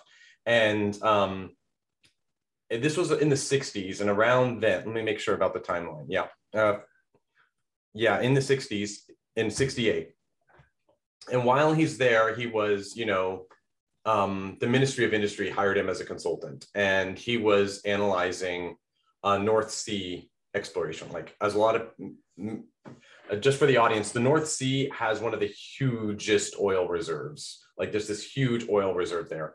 And he realized, holy crap, Norway is about to dive headfirst into the resource curse I saw happen in Iraq, right? Where Yeah. politically connected cronies benefit off of the resources, or foreign countries come in, like American companies, and they keep all the oil wealth for themselves. And like the country the countries just becomes like this tenant to this foreign empire, Right. right? Like Norway needs to be the master of its own destiny. This is their oil. It's clearly like they've got the claim to it. We need to do things right. And now is the time to strike. And he wrote a white paper along with some colleagues and sent it to the government. And he said, This is the plan. And Norway followed that plan to a T. And they avoided the resource curse. And so um, some people might correct me on some of the details I'm about to say because I haven't like it's been a while since I read all this stuff. Yeah. Um, but the basic sketch of it is it's he he recommended that Norway nationalize their oil industry, and that's where a lot of people stop. There's more to it than that. He um so it is actually kind of a private public partnership. Um, Statoil, right, is the name of the Norwegian oil company. Is Statoil. It, it later it's it's been changed to like Equinor now, and they've like reformed it a little and like the policies like moved, but that was the original idea. But it wasn't just that we're just going to nationalize the oil industry because a bunch of people have done that and not evaded the resource curse. Yeah. What he did is essentially not too far off from a George's principle, which is that it's like nobody created the oil, right? So um, we don't want any private industry to really benefit from just being able to own the oil, right? Right. that is the people's oil, so long as we can credibly say that the Norwegian people have claim to these oil fields. That's the people's oil. Yeah. Right. But what private industry is really good at is investing in capital and investing in um, development methods and stuff. So we are going to subsidize the ever loving heck out of oil exploration and discovery, but we are going to tax the ever loving heck out of oil extraction. Nice. So what this, this is kind of a, a weird way to do it if you're not used to this, but what it Yeah. means is that it's like, what is the cost of going out and looking for oil and finding a new well? Well, the Norwegian government will pay for almost all of that. so why not do it? Right. Yeah. And then they're going to tax, I don't know what the rate is, but it's like huge. It's like, I don't know, 80, 90%. It's, it's, Yeah. it's like up there of what comes out the pipe. But it was Nice. basically free to set up the pipe, including all of the expensive tooling and capital and like like all of the exploration. And I'm not sure exactly what's included with that. I'm not sure if like sinking the well is part of that, but it probably is. Like in all the tool design and the research Yeah. and all that. That's all subsidized by the government. It's like, hey, private industry, we will fund all your efforts to like cover your costs to like go out and like find the oil right. but then the people get to own the profits of it. So you you get to keep some so that it's worth doing in the first place. Yeah. And it was often like a bunch of private companies are working with. I forget which one it was that uh, Farouk was specifically like working with in his time, but um, and so that kind of tax is um, a natural resource tax like that. I think it's called a what is it called? A, severance tax. I I- I need to double check myself that that's what it's called. But when you like tax the removal of depletable natural resources from a site that is called a severance tax and that um, that's something georgists tend to support and it's um, and this has been and then what did norway do with all this oil money? We plow most of it into i forget what it's called like it's a norwegian sovereign wealth fund right? And they invest that and stuff. And that's um, I, I think it's kind of like an endowment. Like we don't it's it's it's our seed corn. And so like we're not eating it actively. We're like but we use it to kind of like like the the interest from it to help fund the norwegian um the the, the norwegian welfare state. And you've heard like turn of the century and stuff like all these scientists were like the industrial revolution is going to make it so that we can get the same amount of work done we're going to work less time Yeah. right? You know and they've actually realized that in norway right? It's like norwegians live for vacation right? You know like whenever it's winter all the birds and all the norwegians go to spain you know? Like that's just how it is. Like like norwegians just like live for their vacations and it's like you can criticize that if you want but i think it kind of beats like Yeah. like, like like i don't remember the last time i really took a vacation here in america you know um right. because yeah i mean it's just it's just what you got to do and um you know i think there's a lot to be said for that and i think like a lot of people who are interested in the nordic model kind of l- focus on a lot of superficial aspects of it and don't understand the details that make it work like one thing just as a quick aside is one of the things that makes the norwegian model in particular the, the nordic model talks about all the countries but uh, each of them is slightly different what makes Norway and a lot of the other Nordic countries work is scale. Like you'll sometimes hear like right wingers talk about, well, if we had a homogenous population full of Right. white people, Right. Then exactly. everything would be perfect. And I'm like, yeah, well, okay, you're missing the point. Like what makes Norway work is that it's like it got a population smaller than Houston, right. right? And so there's not that much distance between the people, you know, and Yeah. like whether they're native ethnic Norwegians or Iraqi Norwegians Yeah. or whatever, you know, there's there's less distance between us. So Norway functions more as like a really high trust society.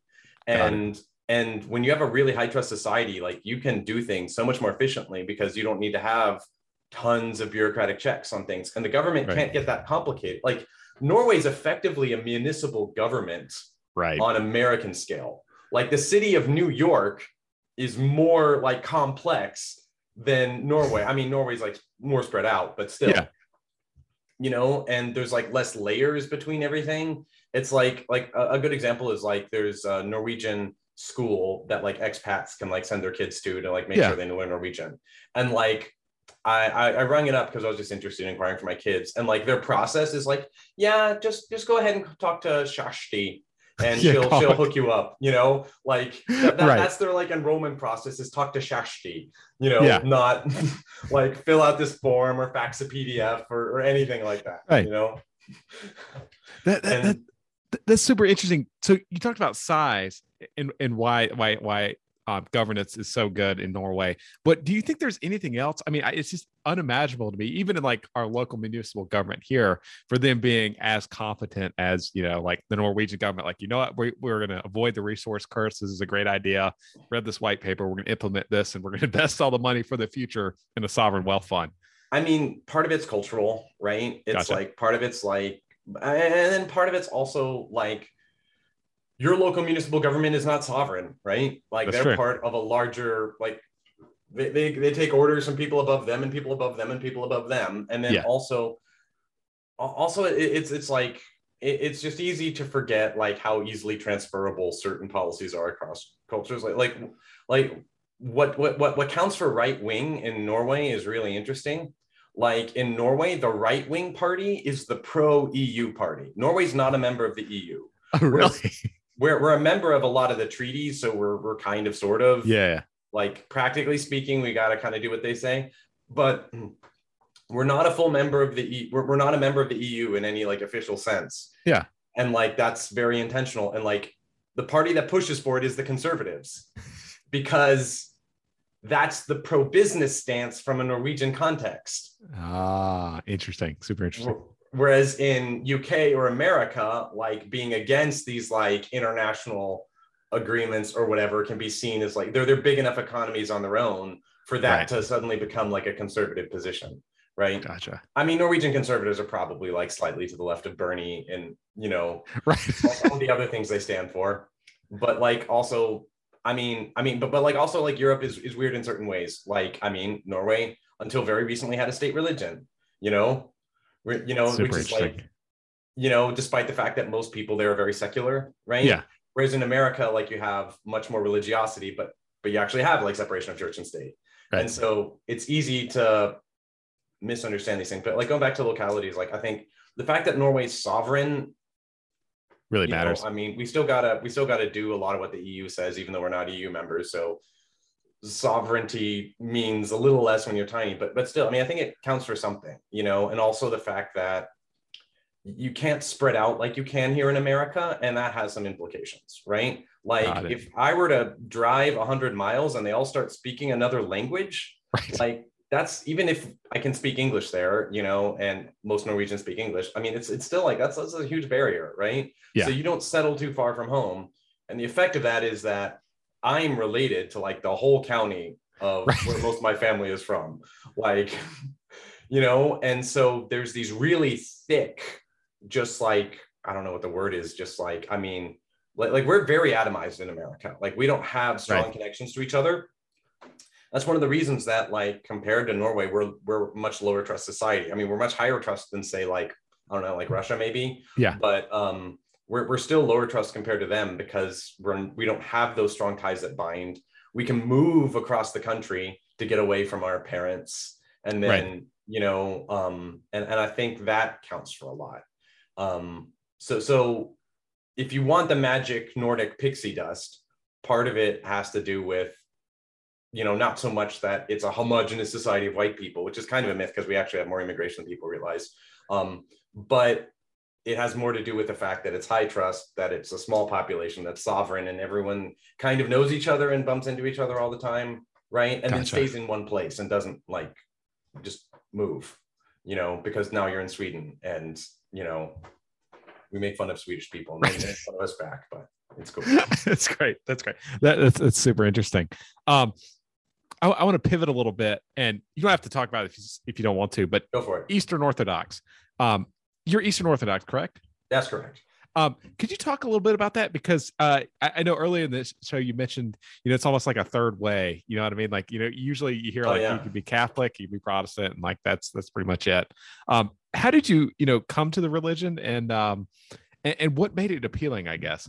yeah like i didn't intentionally set out to become a person who collects like a bunch of like statistically unlikely adjectives for myself um like norwegian texan with Tourette syndrome and narcolepsy eastern orthodox christian i mean like I w- I wasn't trying to like just make myself absolutely easily demographically pinpointed in a government database even though I seem to have achieved that. Um, but yeah, so I grew up Norwegian Lutheran, and by that I mean Church of Norway Lutheran, right? Gotcha.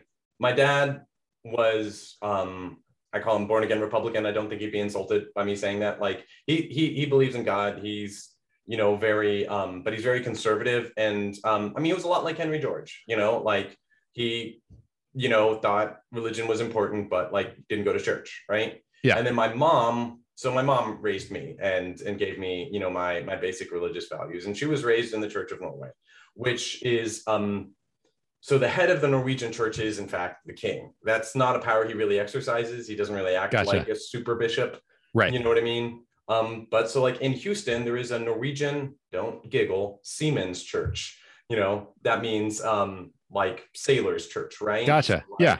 tend to find those in all the big port towns and they become like kind of norwegian cultural hubs and so i didn't go to an english speaking church service in america until i left for college really Oh wow.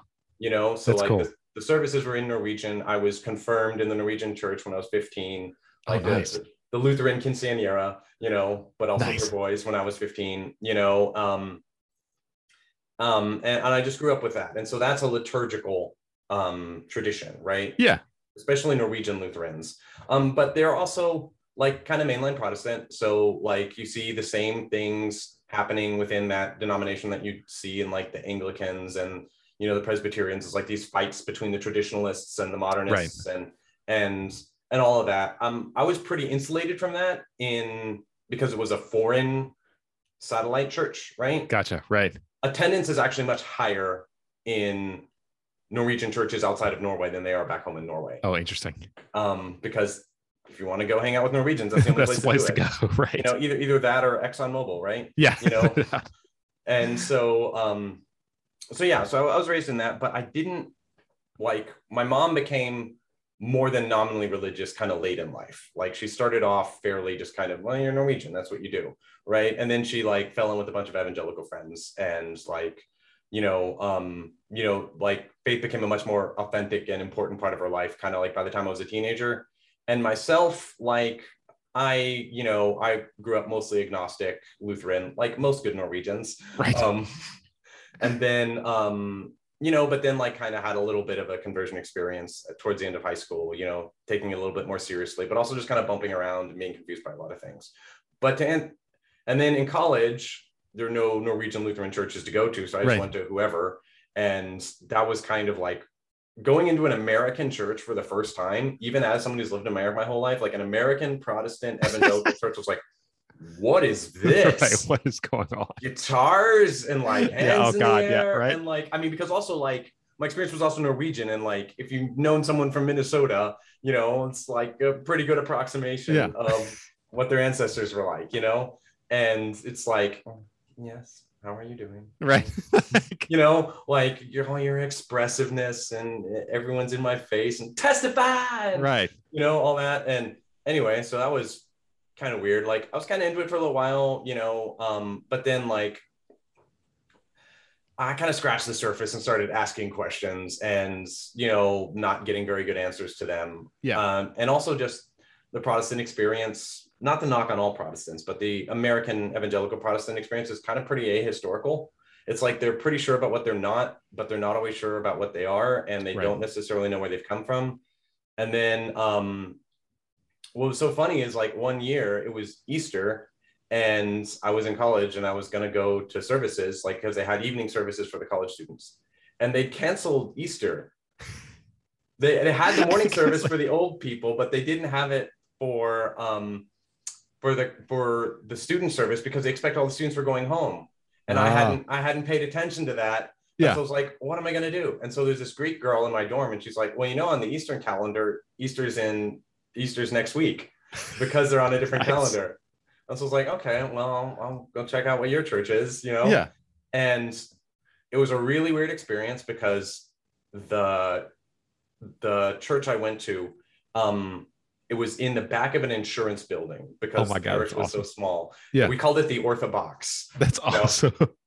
and there was this priest there i mean all, all americans there were some russian parishioners but it was it was an american priest um, and you know i just started asking questions i never really left right you know and then whenever someone asks me like what made you change your mind um, why did you become orthodox like I asked that of my priest once, you know, during my catechism, because they make you actually like they won't let you convert right away. Like you got to like do a whole process. You gotta actually, yeah. Because like they're really like they really want to make sure you know what you're getting into. Um, That's cool. And um, so I asked him like, how did you decide? Because he used to be, he was actually a missionary kid for a Baptist preacher Oh in wow. Africa, right? Yeah. And um, so he said, I was like, so how, how did you decide I was correct? And he said, he was like, I concluded it was correct. That was why I, I changed. And I was like, oh, I don't think I'm going to be able to top that answer. yeah. No.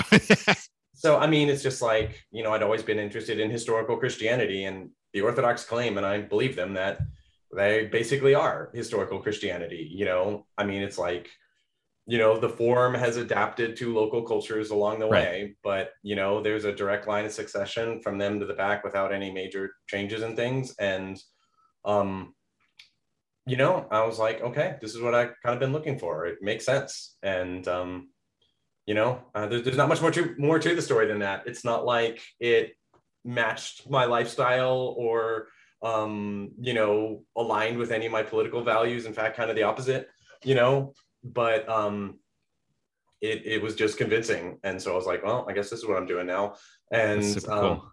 yeah, so this is actually my baptismal cross. Um, Nice. And yeah, and uh, our parish is still pretty small. Um, we're we're we're in a house now instead of a tiny like Nice. insurance building. Um, but you know, it, it it it's been really interesting, and it was it was my priest, in fact, who introduced me to Georgism. So Oh, cool. so he was i mean he's he takes a lot of like now you'll have super right-wing orthodox priests and you'll have super left-wing ones. Like i mean they're i mean in this country they're just americans right? Right. you know? So um but he very much drew on the ancient christian tradition um and kind of took him through what i feel are its natural conclusions which is in support of things like georgism right? Like Yeah. you go through and like i mean if you read the old testament like the hebrews are pretty like obsessed with fairness to the stranger and orphans Right. and widows and like the, the book of ruth is all about it has like it, like the subtext to the whole book of ruth is like land policy you know Yeah. and i just found that fascinating and it was something i hadn't really thought about before like the only act of violence christ ever commits that's written down is like to like money changers and bankers Right. right Exactly. which is hilarious you know? And so um my, my priest is kind of like into environmentalism and stuff. And um he's a big fan of wendell berry. And um it, wa- it was it was really interesting just just talking to him and learning from him. His name is father cassian sibley. Um and um yeah it, it just kind of changed my perspective on a whole lot of things. Now i mean if i had gone somewhere else like i mean you know i mean i found my current political and economic beliefs very congruent with my religious faith. There are other Orthodox Christians who are very right wing and will just give you the standard like Republican line, Right. you know. But I mean, I I'm telling you that I feel like this is kind of a natural outgrowth of my beliefs. Like there is a related movement to Georgism, which is called distributism. Yeah. Um, it's not identical, but like they're they're very compatible. And this was actually something that was very popular among Catholics at the turn of the century, Oh, interesting. uh, like G.K. Chesterton, for instance. gotcha. Right, and um, and so like Orthodox are not Catholic, but you know we we see eye to eye on a couple things at least. You know, not not the whole Pope thing and a bunch of other stuff. Um, but you know that kind of you know, hey, maybe the poor matter. And I mean, I I have some very generous evangelical friends. I don't want to cast shade on, but Yeah. Very very much different from like the whole like religion exists to serve the conservative American movement. Right. You know, some something very different from that. And um, like G.K. Chesterton's favorite quote that I, I love is the problem with capitalism is not that we have too many capitalists, but that we have too few. Right. And um, I think it was John Calvin, another person I don't have much in agreement with. But one thing I really like that he said, what no, was it John Calvin or was it it was Francis Bacon? Okay, it was Francis Bacon who said um, riches when they are, he said this in like old Elizabethan English, I'll just paraphrase. Riches when they lie up on a heap are like dung, they just create great stench. But when you spread them out evenly, it creates much um, much much fertile fertility and fruit you know and so i um so so just like being connected the, the same thing that kind of drew me to orthodoxy which was looking back in history like Yeah. okay what are what are the principles i say i have right and reaching back into history what is the natural conclusion of those principles like the same thing kind of worked on me with georgism even though like a lot of my georgist friends are just all over the map religiously like they're quakers or atheists or agnostic or you know some of them are orthodox like me some of them are catholic protestant everything right? But in my particular case the same like looking back to history and trying to learn the lessons of history is also what kind of brought me to georgism you know is because you know when you really go out and look there there's all these things that never get talked about because history it- it's not like history has been like censored or edited so much as like the only things we talk about are the things that drive our current conflicts Right. Right. and we forget about what thing what people used to care about like most people only know of william jennings bryan as like the anti-evolution guy Right. in the monkey trial Yeah. like they don't rec- they don't recognize what you mean when you say do not cru- crucify this country on a cross of gold which is what his actual legacy is you know and then it's like you say bimetallism and like people are like what but you say scopes monkey trial and everyone knows what you're talking oh, I got that. you know and that's kind of point. I, I believe in evolution for the record that's great. That's great. That- and that that's a really good point as well. That you know, um, what we talk about is really driven by our partisan conflict and the cultural war, and we just ignore anything that really doesn't fit in the narrative or, you know, yeah, you know, yeah doesn't score Yeah. points. Yeah so it's um it's pretty interesting yeah um so anything else you want to talk about or any other points you wanted to raise Uh, one more, and it's uh, it's another one of these like uh, complete right turns, but video games. oh Um, yeah you, you spent a lot of so you've create you built one you've been successful with it as Yeah. well which is uh uh, it seems like a really difficult thing to me like I, I just see how competitive the video game market is. You know like i know xbox like uh game pass it's like five bucks a month and it's like every title in the universe it seems like oh yeah. um is available to you. So i i you know I, how do you think about being successful in the in the video game industry and creating uh, new games?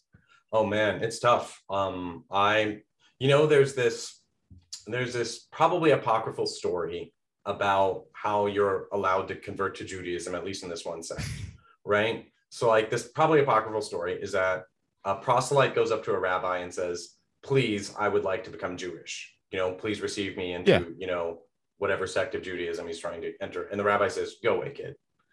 And he comes back again. he's like please no i'm serious. Please make me make i, I want to become jewish. Yeah. and the rabbi says go away.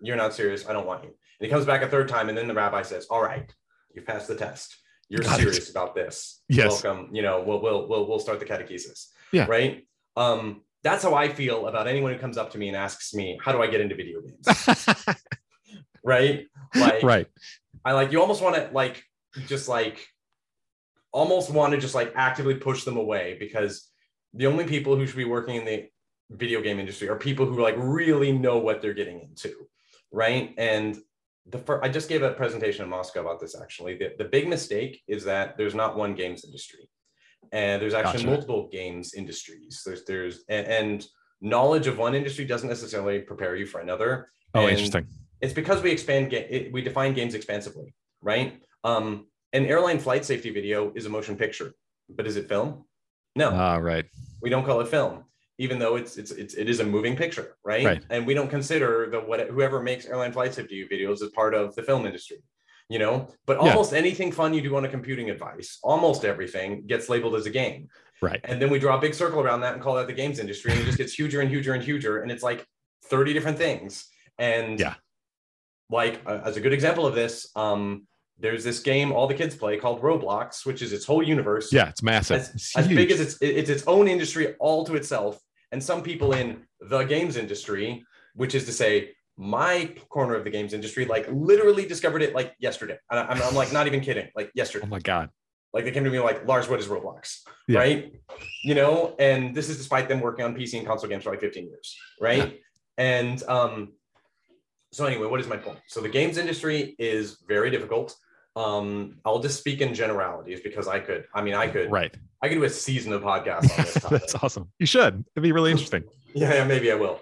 But um, the the basic premise is that the basic truth of the game industry is that every kid wants to make video games, and there's an endless supply of twenty year olds. Yeah. And the results of that are predictable, which is that there's a lot of burnout. There's a lot of not really investing in the next generation because they're going to come to you anyway. Right. There's, I mean, honestly, I, I hate to like cast shade on my colleagues or anything, um, but especially at a lot of the big companies and even some of the indie ones, you know, there's a lot of abuse and there's a lot of exploitation Yeah. and there's a lot of workers not knowing what they're worth. And so basically, for the same skills, you will make less money and work worse hours and have more stress and more anxiety in the video game industry than if you were to go make tax software for dentists. Gotcha. Right?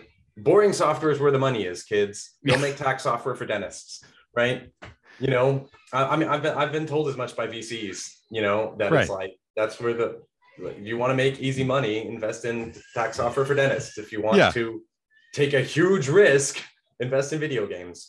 And um, so making money as an as like an independent creator is very hard. Yeah. Like, and it basically involves like you have to be on your game as a designer and a programmer and all of that stuff, whether that's you or you putting together a team. Yeah. And then you need to really keep your thumb on the industry and like identify new changes and basically like change your career, like make major shifts to your career every six months to a year. Gotcha. And you can already see the problem because the average Right. game takes two to three years to make. yeah. Right. And so, So like, like how can you adapt? you're trying to hit a moving target. Yeah. I mean, especially like, I mean, especially if you're making, yeah, it's, it's just so hard to do. And so, what I always see with a lot of the indies who survive, indie, by we mean like independent developer, Yeah. a lot of them inevitably become publishers, right? Gotcha. Like they have a successful game and then they kind of exit the rat race because that's the only way to survive long term, you know? yeah. And um and I mean that's what happened with me. I became a consultant, right? You know, instead of in the gold mines, like I'm now helping people sharpen their pickaxes, right? And like Yeah. working for the more established people, right. you know, and hopefully helping investors from throwing their money away. I mean, I'm, I'm not ashamed of it. I think I provide a lot of value. Yeah. But it's, uh, but it's like, it's really rough out there. And um, like we talk about, I, I mean, and like people complain about platforms like Steam and full disclosure, I've worked for them for like a year. I mean, Oh, also nice. full disclosure, I've also heavily criticized them, you know, and they've never like retaliated against me or anything. Yeah. But um, like even them like taking 30% of every transaction which everyone you know in my mind rightly complains about um that's like nothing compared to other places like you know just how how locked down apple and google have the whole app store Right. because in addition to taking 30% they also control who gets featured Yeah. in a much more total way and um yeah like i mean i've written a lot of pieces about it and then like roblox like the amount that their creators get paid out is kind of a pittance um and then roblox is so interesting because they've closed the loop because like my generation we fantasize about making nintendo games right and Yeah. there was a 10 year gap between us playing games and us being able to get the skills connections money and training and hardware rare bizarre hardware you know in like 1990 Yeah. to be able to create the games we loved Yeah. this generation of roblox kids are playing roblox games with their friends and then they aspire to make roblox games and then they go on to do so like tomorrow Yeah. and so by the time they turn 18 and ready to enter my industry they have five to 10 years of roblox experience perhaps even developer experience in roblox and maybe no interest no maybe no interest in joining the regular industry Yeah. and so like i sometimes say like roblox is the pied piper sent by god to punish the game industry for its sins of not investing in juniors in the next generation Right. right and like roblox has just taken them right for better and for worse Yep. you know and um anyway so game industry is super weird it's not like it's also one thing i think is interesting is like the game industry is like very self critical at least on the bottom level like you hear a lot of criticism about the game industry and like this can like make it seem like it's a particularly bad industry and we have some like really bad stuff going on like if Yeah. you're looking at all the stuff coming out of activision it's like not good Yeah. but i think it's also important to like keep things in context this is not to defend the industry because Yeah. i criticize it all the time but like oil and gas is like not only are they kind of destroying the planet but also like have you been to an oil and gas conference like Yeah. you think games have a booth babes problem and Yeah. exploitation of people Just like wait. Right. just wait until you've got just a bunch of old guys who don't have anyone woke doing journalism and don't care what they say right. you know and this is not supposed to be like a whataboutism like well at least we're better than the oil and gas industry Yeah. i'm just saying it's like you know like the game industry has a lot of problems and we need to own up to them and we need to be better we absolutely do and i and we're not literally the worst industry in the world that's Yeah. a very low bar to clear Yeah. but i think we've cleared it and we're responsible for less murders per fan than soccer you know Right. Exactly. also a very low bar to clear that you shouldn't give us too much credit for Right. you know what I mean? Like, yeah. I mean, if you have any particular questions about the game industry, I'm happy to happy to expound on them. But basically, it's it's a tough industry. If you Yeah. want to be creative and like creatively fulfilling, Yeah. that's really hard to do at the same time you're trying to make money Right. because Right. you also have to figure out how to make money, and then by the time you figure it out, it's obsolete, and you got to figure it out again. And Yeah. that's just crushing. Like you have to be, like you have to be like at the top of you have to be like in the top one percent of people skilled Right. at like both making games and knowing how to monetize them today before everyone else figures it out and it shifts Right. again. And it's just Yeah. Just really yeah. difficult. yeah, And, and go ahead. And how did you think systematically about finding the twenty dollar bill on the sidewalk? When so you created Defender's Quest, y- you were successful at it. Um, eh, is it one of those things where you know you're just eh, you know you're clearly I, I'm assuming you're a lot smarter than a lot of people trying to do it, right? Which you know, like I, I don't know. I- I mean, but, I mean, but is there other other things systemically? I guess. I mean, I'm also a lot luckier, right? So, I mean, I wouldn't, I, I wouldn't say I'm necessarily a lot smarter because, I mean, I know people way smarter than me who don't succeed, and either that Gotcha. means smartness doesn't matter as much as you think, or it means luck matters a little more. There's some people who are like it's all luck, and it's not all luck. Gotcha. You can get better. I think part of it is I'm probably more arrogant and confident um, than a lot of people. I mean, I also have whatever degree of privilege is afforded by, you know, you know, net privilege from being white that is not canceled out by having Tourette syndrome or whatever. You know what I mean? So like, um, so there's that, but also just, um, but but not every white guy succeeds. In fact, most of them don't. So it's got to be more than that. Uh, I had good timing, and I Gotcha. did see an opportunity in the market. The way I succeeded was that at the time, the flash games industry was really huge at the time. There were flash games. Okay, everywhere. gotcha. And what I did is that I leveraged, um, at the time, there were very few people who were applying the shareware model to Flash games, right? Gotcha. Everyone was just making money off of licenses, right? Where you, the company pays to put their logo on your game and you get like a couple thousand bucks. Yeah. And so I was like, what if I just ask the customers for money and I give them a huge ass demo, not like a really restricted demo, but like a huge one Yeah. like three hours and it's an RPG. And then it like also at the end, it like saves your save file. So you can export it to your computer and it's like, here's your save file, Here you buy go. the game and you can like see the, the next half of it. Yeah. And it was like story driven and it ended on a cliffhanger, but it was like still really satisfying. And then we connected that up to our own site. We weren't even on Steam and you could just like download the full version.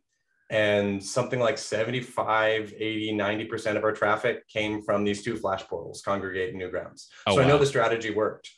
And that was what got Steam's attention at the time, back when you couldn't just get on it for free. You had to convince them your game was successful enough. Oh, And nice. so so I did find a $20 bill on the ground. Yeah. But I also was lucky enough to notice it and also confident enough to go after it. Gotcha. And no one else had really tried that strategy at that time. I mean, shareware had done it before 10 years ago, 15 Yeah. years ago, right? It, wa- it was the oldest strategy in the book, but I just applied it to the world of Flash games. And now that model is obsolete because Flash games are gone and you can't Yeah. do it anymore. But now Flash games have been replaced by HTML5 games. And there recently was a game that used this exact same model and succeeded called shapez.io. They Oh, are like Factorio. I'm not sure if you're familiar with it, but Yeah. it is, it's a game where like you make a big factory, right? And so it's a refinement of Factorio. It's a little simpler, like has some other affordances to make it more appealing to its own crowd. And then they released it as a web game. And then they later had an upsell to Steam, right? And so Yeah. they were leveraging the fact that I can't get enough traffic and discovery on the main portal. So I'm going to get it where discovery is currently cheap on the web. And especially like, but that has a lot to do with timing because like right now, Flash just died. So an entire generation is like, you can play games on the web. Like, right? what? And then that'll probably get saturated, and then more people will try it, and then like Yeah. the value of that will go down. But you know, by the time you hear about a strategy, Too it's late. usually too late to capitalize on it. Yeah, that makes sense. Makes a lot of sense. And You know, yeah, yeah, it's uh, a, a crazy, crazy game. No pun intended. Um, uh, you know, so before I let you go, uh, are there any video games you recommend you uh, gift to people that you recommend? um, video games that I recommend that people play. Well, the irony of making games for a living is that No you'll- time. you'll never play one again. you know, um, so geez, what have I been playing lately? Um, lately, there's a type of game that I like to play a lot, and Yeah. that is a kind of game where um, I, I call them boring old dab games, and they're the kind of game where I can load it up really quickly. It's not going to take hours to download. Right. I'm going to be able to play it for a little bit, probably not fail. Yeah. And make something like progress. nice. I have something to show for my precious 45 minutes of game playing a week, Right. you know, between my three kids and my Yeah. chores and my job, right? Yeah. You know, and um, one that's pretty good for that right now is actually a game made by a friend of mine called T minus 30. It's available on Steam. It just launched. It's a city builder where you only have 30 minutes to build a city. Oh, nice. That's You have to evacuate the entire Earth in 30 minutes, and 30 minutes represents like I don't know, like a year or something. Yeah. And so like you got to get them from like 60s era rocket technology to like I don't know, like the future or whatever, and like build up the economy and get as many people off the Earth as you can in 30 minutes, Oh, that's awesome. and then do it all over again. And it's like procedural and stuff, and you know, So it's like cool. that ticks all the boxes for being a boring old dad game for me. Right. It's like the kind of game I can actually play and like it's like oh, and it's kind of like low stakes. It's like I see how well I did and like I learned how to do better and like maybe unlock the next like set of things or whatever, you know. Yeah. So it, it works for for for me. Super cool. Super cool. I love that. Um, well, Lars, where can people find your work? And do you have any parting thoughts? I really appreciate you coming on. Yeah. So I mean, you can find my work at fortressofdoors.com. It's like a fortress of doors. You know, I don't. It's kind of abstract, but um, that's my blog, and I post updates on my long in development Defenders Quest 2, as well as like my thoughts on the game industry and economics and stuff. Um, I write for Game Developer Magazine, which was previously Gamasutra. You can tell why they changed the name. Yeah. Um, and um, so like I have an article out in, in Game Developer about um, digital real estate and the policies there Super and cool. everything. And um, yeah, any any kind of parting thoughts? Yeah, I would say that the whole philosophy of Georgism, it is not just a one weird trick because it actually like it actually or, or we would have just put it everywhere by now. Like it actually does take some work to implement. And I do think the secret to Georgism is assessments and localism, Gotcha. right? And I, that, that's its weakness and its strength because um, everyone else is fighting over the national, like national electoralism. We need to get the president, we need to get the Congress to do anything, and the other party's fighting just as hard and spending just as much money. So you're just raising each of your own costs together, and Right. then the, the secret shadow party captures them both to make sure that they're both in favor of never withdrawing from Afghanistan, you know, and um, other other things like that. And what I think is um, the actual way forward it, for Georgism, what's nice is that you don't need to control the whole government to make some progress and prove that this is a good way to do things. You can implement it at the local level, depending on your state laws, right? There's a nasty clause in the state constitution of Texas that prevents it. But you can still make progress. Like if you just, a lot of, and it, it has to do with assessment. If you can get the assessments officers to see things your way, or even elect your own people to be assessors, Yeah. um, you can make a big difference. Like, uh, for instance, most land values in America are chronically underassessed. So even if you're laboring under the yoke that says property taxes cannot be split rate, you've got to tax buildings and land together at one rate. You can't tax them separately. If you can just fix all of the assessments where land is really undervalued, Yeah. you're effectively raising the land value tax. And you'll start to see incrementally, partially, the benefits that are predicted by land value tax. You know, um, just because land land is chronically undervalued almost everywhere. And um, Ted Gwartney has a lot of writing and speaking on this subject, and um, and I, I, I believe the evidence backs him up. So I mean, if you can start in your local area and and also like worry less about who gets to be the state senator or the lieutenant governor and more about who gets to be your local tax assessor and appraiser. That's you know, super interesting. something that like I looked it up like on, on like local elections. It was like something like a margin of like two thousand votes in my area. Oh my Right? god. Like Right, and- actually doable. Like you could actually flip that. Yeah, and like like nobody cares. Nobody like nobody cares, cares about it at all. Like I think a lot, a, a bunch of them run unopposed, right? Yeah, I mean, in, in Texas, it's all like about winning the Republican primary, right? Right. Because it's a one-party state. Yeah. But like, I mean, and there's a way to pitch this that is palatable to conservatives, and there's a way to pitch this that's palatable to liberals. That is Yeah. right in line with all of other principles. To conservatives, it's like, hey, isn't it kind of unfair that if you build something, you're penalized for it? Like, Yep. hey, isn't it kind of unfair that you don't get to keep like the the money that you worked hard for? you know and then to liberals it's like hey isn't it kind of unfair that you know the land which nobody made like someone squats on it and to the average renter and worker hey isn't it unfair that the rent is too damn high and it just keeps getting more expensive you know Right. there's a way to pitch this to just about anybody that is not spin but just understanding what what they want and need and i, I think that's the way forward and um the weakness is if you do a bad assessment game and your assessments get out of whack, it doesn't matter how much control you have and how strong your land value tax is. You'll have a tax revolt and you'll deserve it. So, Yeah. um, like, I think Georgism lives or dies at the local level with local organizing and a focus on getting the assessments to work, which Right. modern technology makes it possible. And they did it in 1911 without any of it. So, that's that's kind of my feelings on that. Um, for anyone who accuses us of just being utopian and like impractical, Right. you know, those are the concessions I'll make, but I also see them as a source of strength. Right. Well, and you know, um, Lars, I think you know this is the true twenty dollars uh, on the sidewalk. It's a lot more than twenty dollars. Twenty trillion dollars feels like Yeah, yeah, on yeah. the sidewalk for you know American growth and even growth more broadly in the world. That um, and, and I, I think the appealing thing about it is if you can get the model to work on the local level, it's easy, it's straightforward to copy. You know what I mean? It's it's a fairly simple thing. It's not. This is not rocket science. And I think like right now we just need awareness that it exists. One interesting anecdote I'll leave you with. Yeah. And this is something I just found out yesterday from my fourth session of Ted Gwartney's assessment class. Is Ted Gwartney, who's this? I keep referencing him. He's a he's a Yeah. um, property value assessor. He's a Georgist.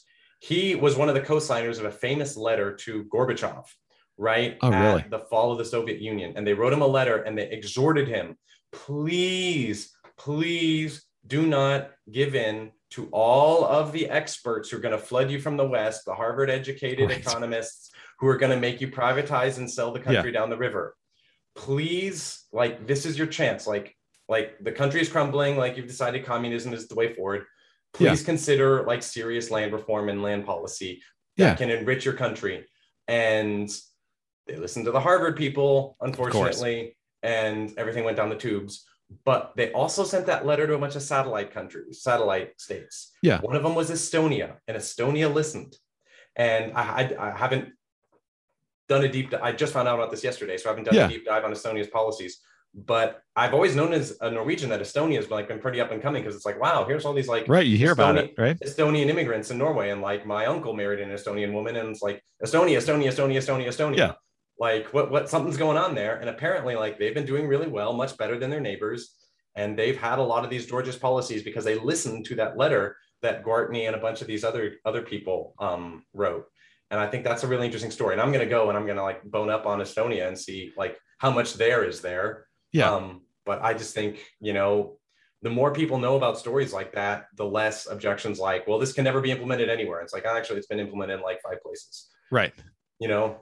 no doubt and, and very successful places like estonia um so uh, one more question uh practically if people want to learn more about georgism are there any like uh, think tanks or, or policy places shops they can go to to Right. learn about how to like affect change within their local community Right. So there's a couple of places. Um, there are three. So, so like besides just like, I mean, if you want to know what Georgism is, you know, there's my book review you can pass them to, Yeah, which is it's great. basically like progress and poverty in many fewer pages. Yeah. Um, but like if you actually want to get involved, there's the it's a mouthful of a German word, so I have to spell it for you offline so you can. okay we'll put a link in there. It's the Schalkenbach Foundation.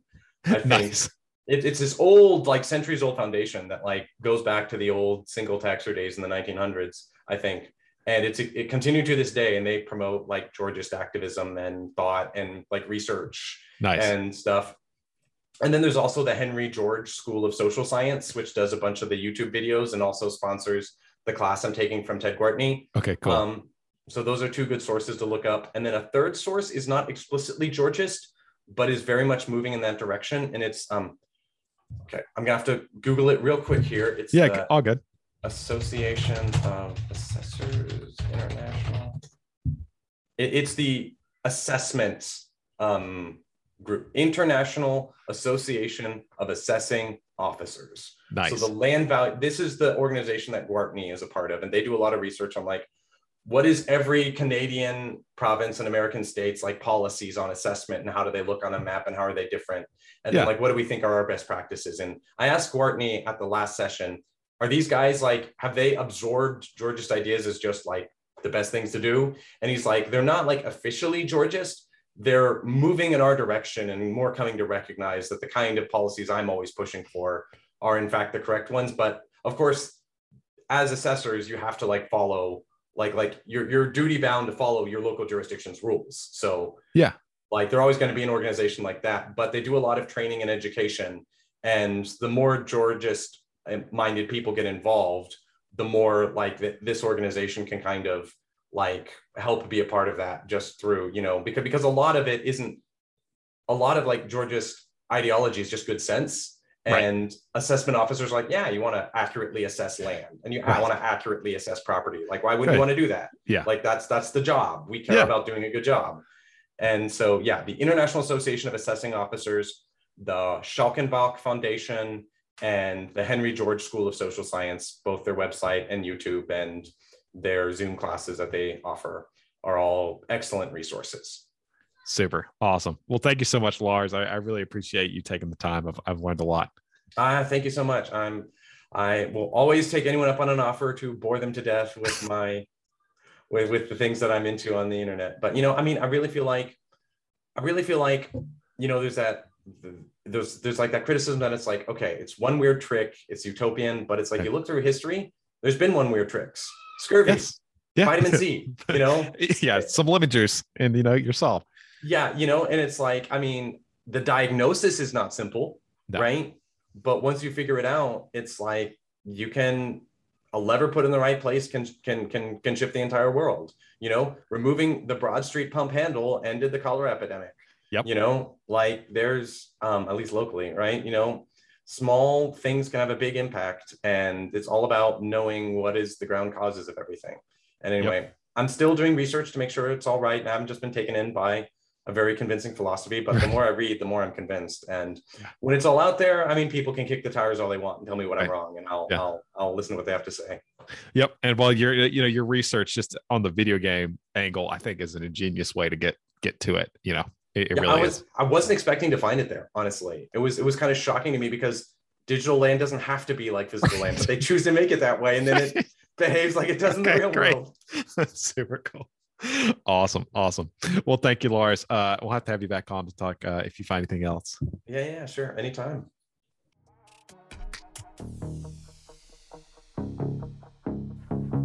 Thanks for listening. We'll be back next week with a new episode of Narratives.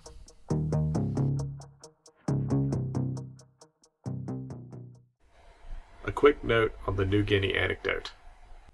Philosophy Bear was not able to confirm it, nor definitely could disconfirm it, after looking into the matter a bit further, although he now thinks it's probably false.